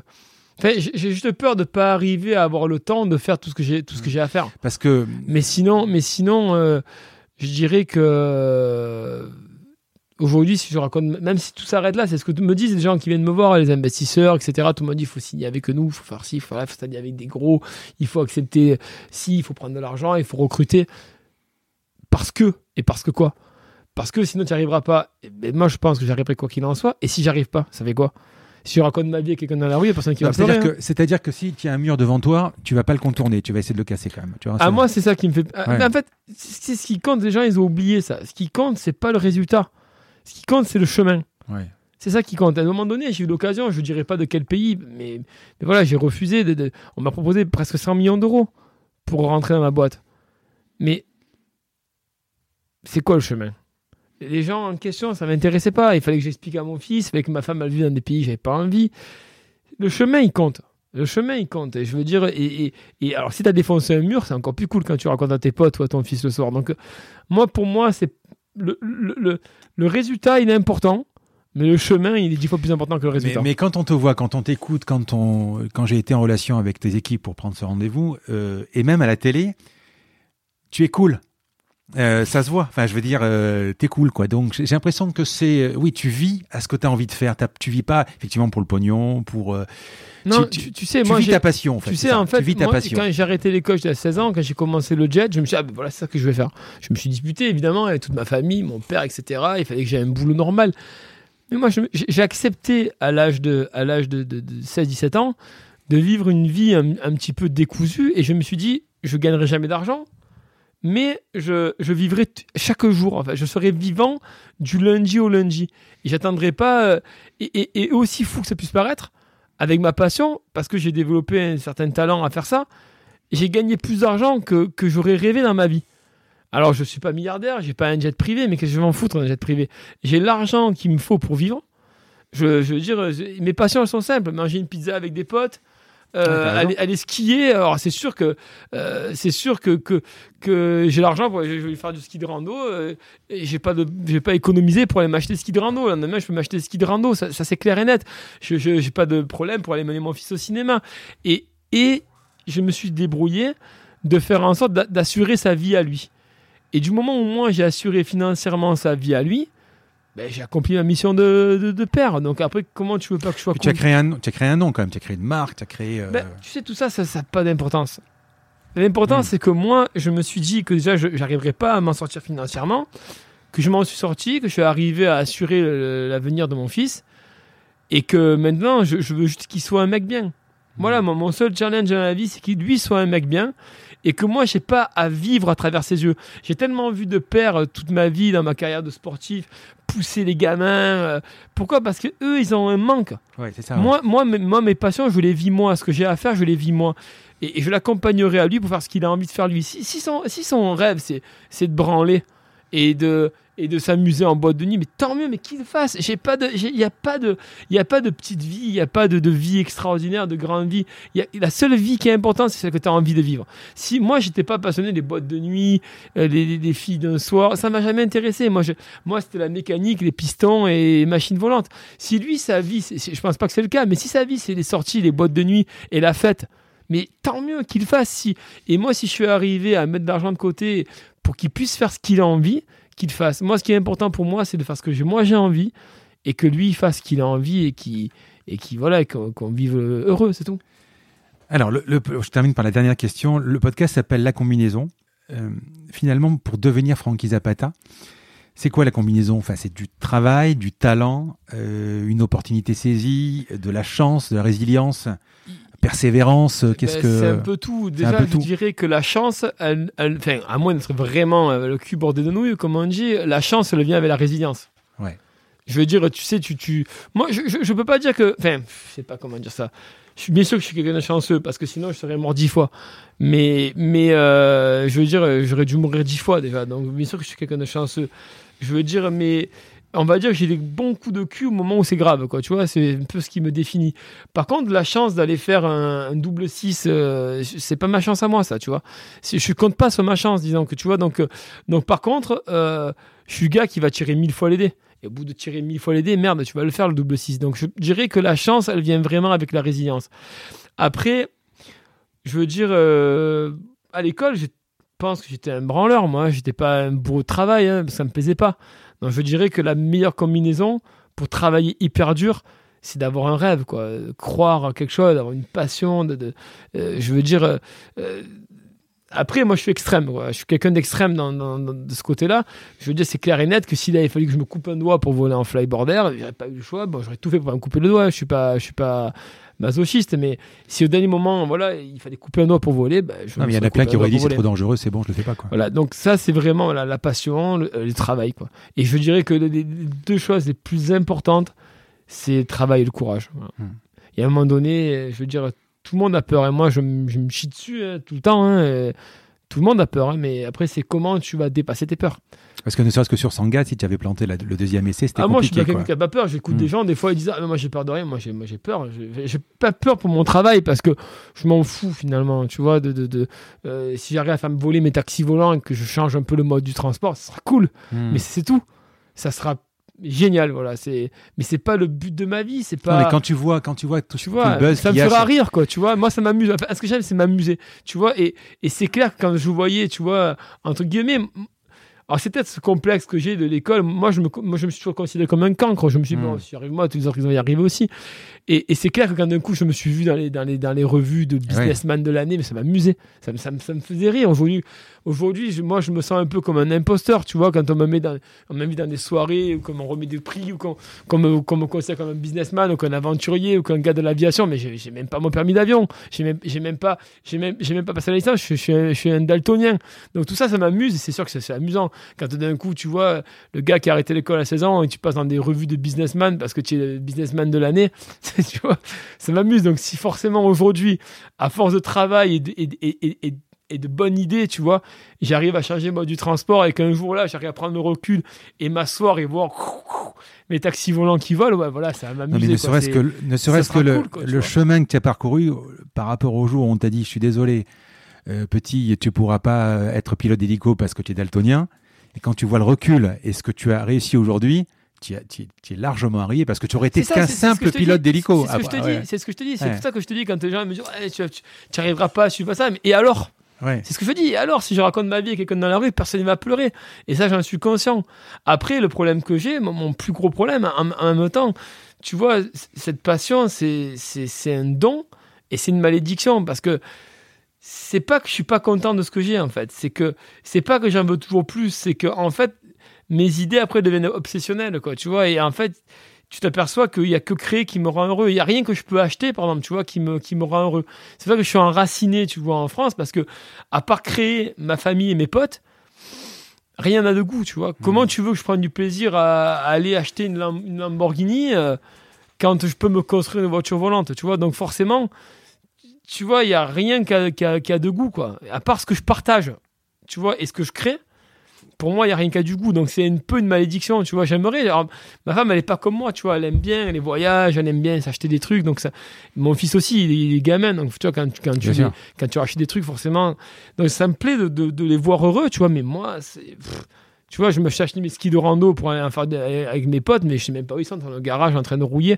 Euh, Je veux dire, c'est c'est pas pour les skis, c'est pour la rando, tu vois.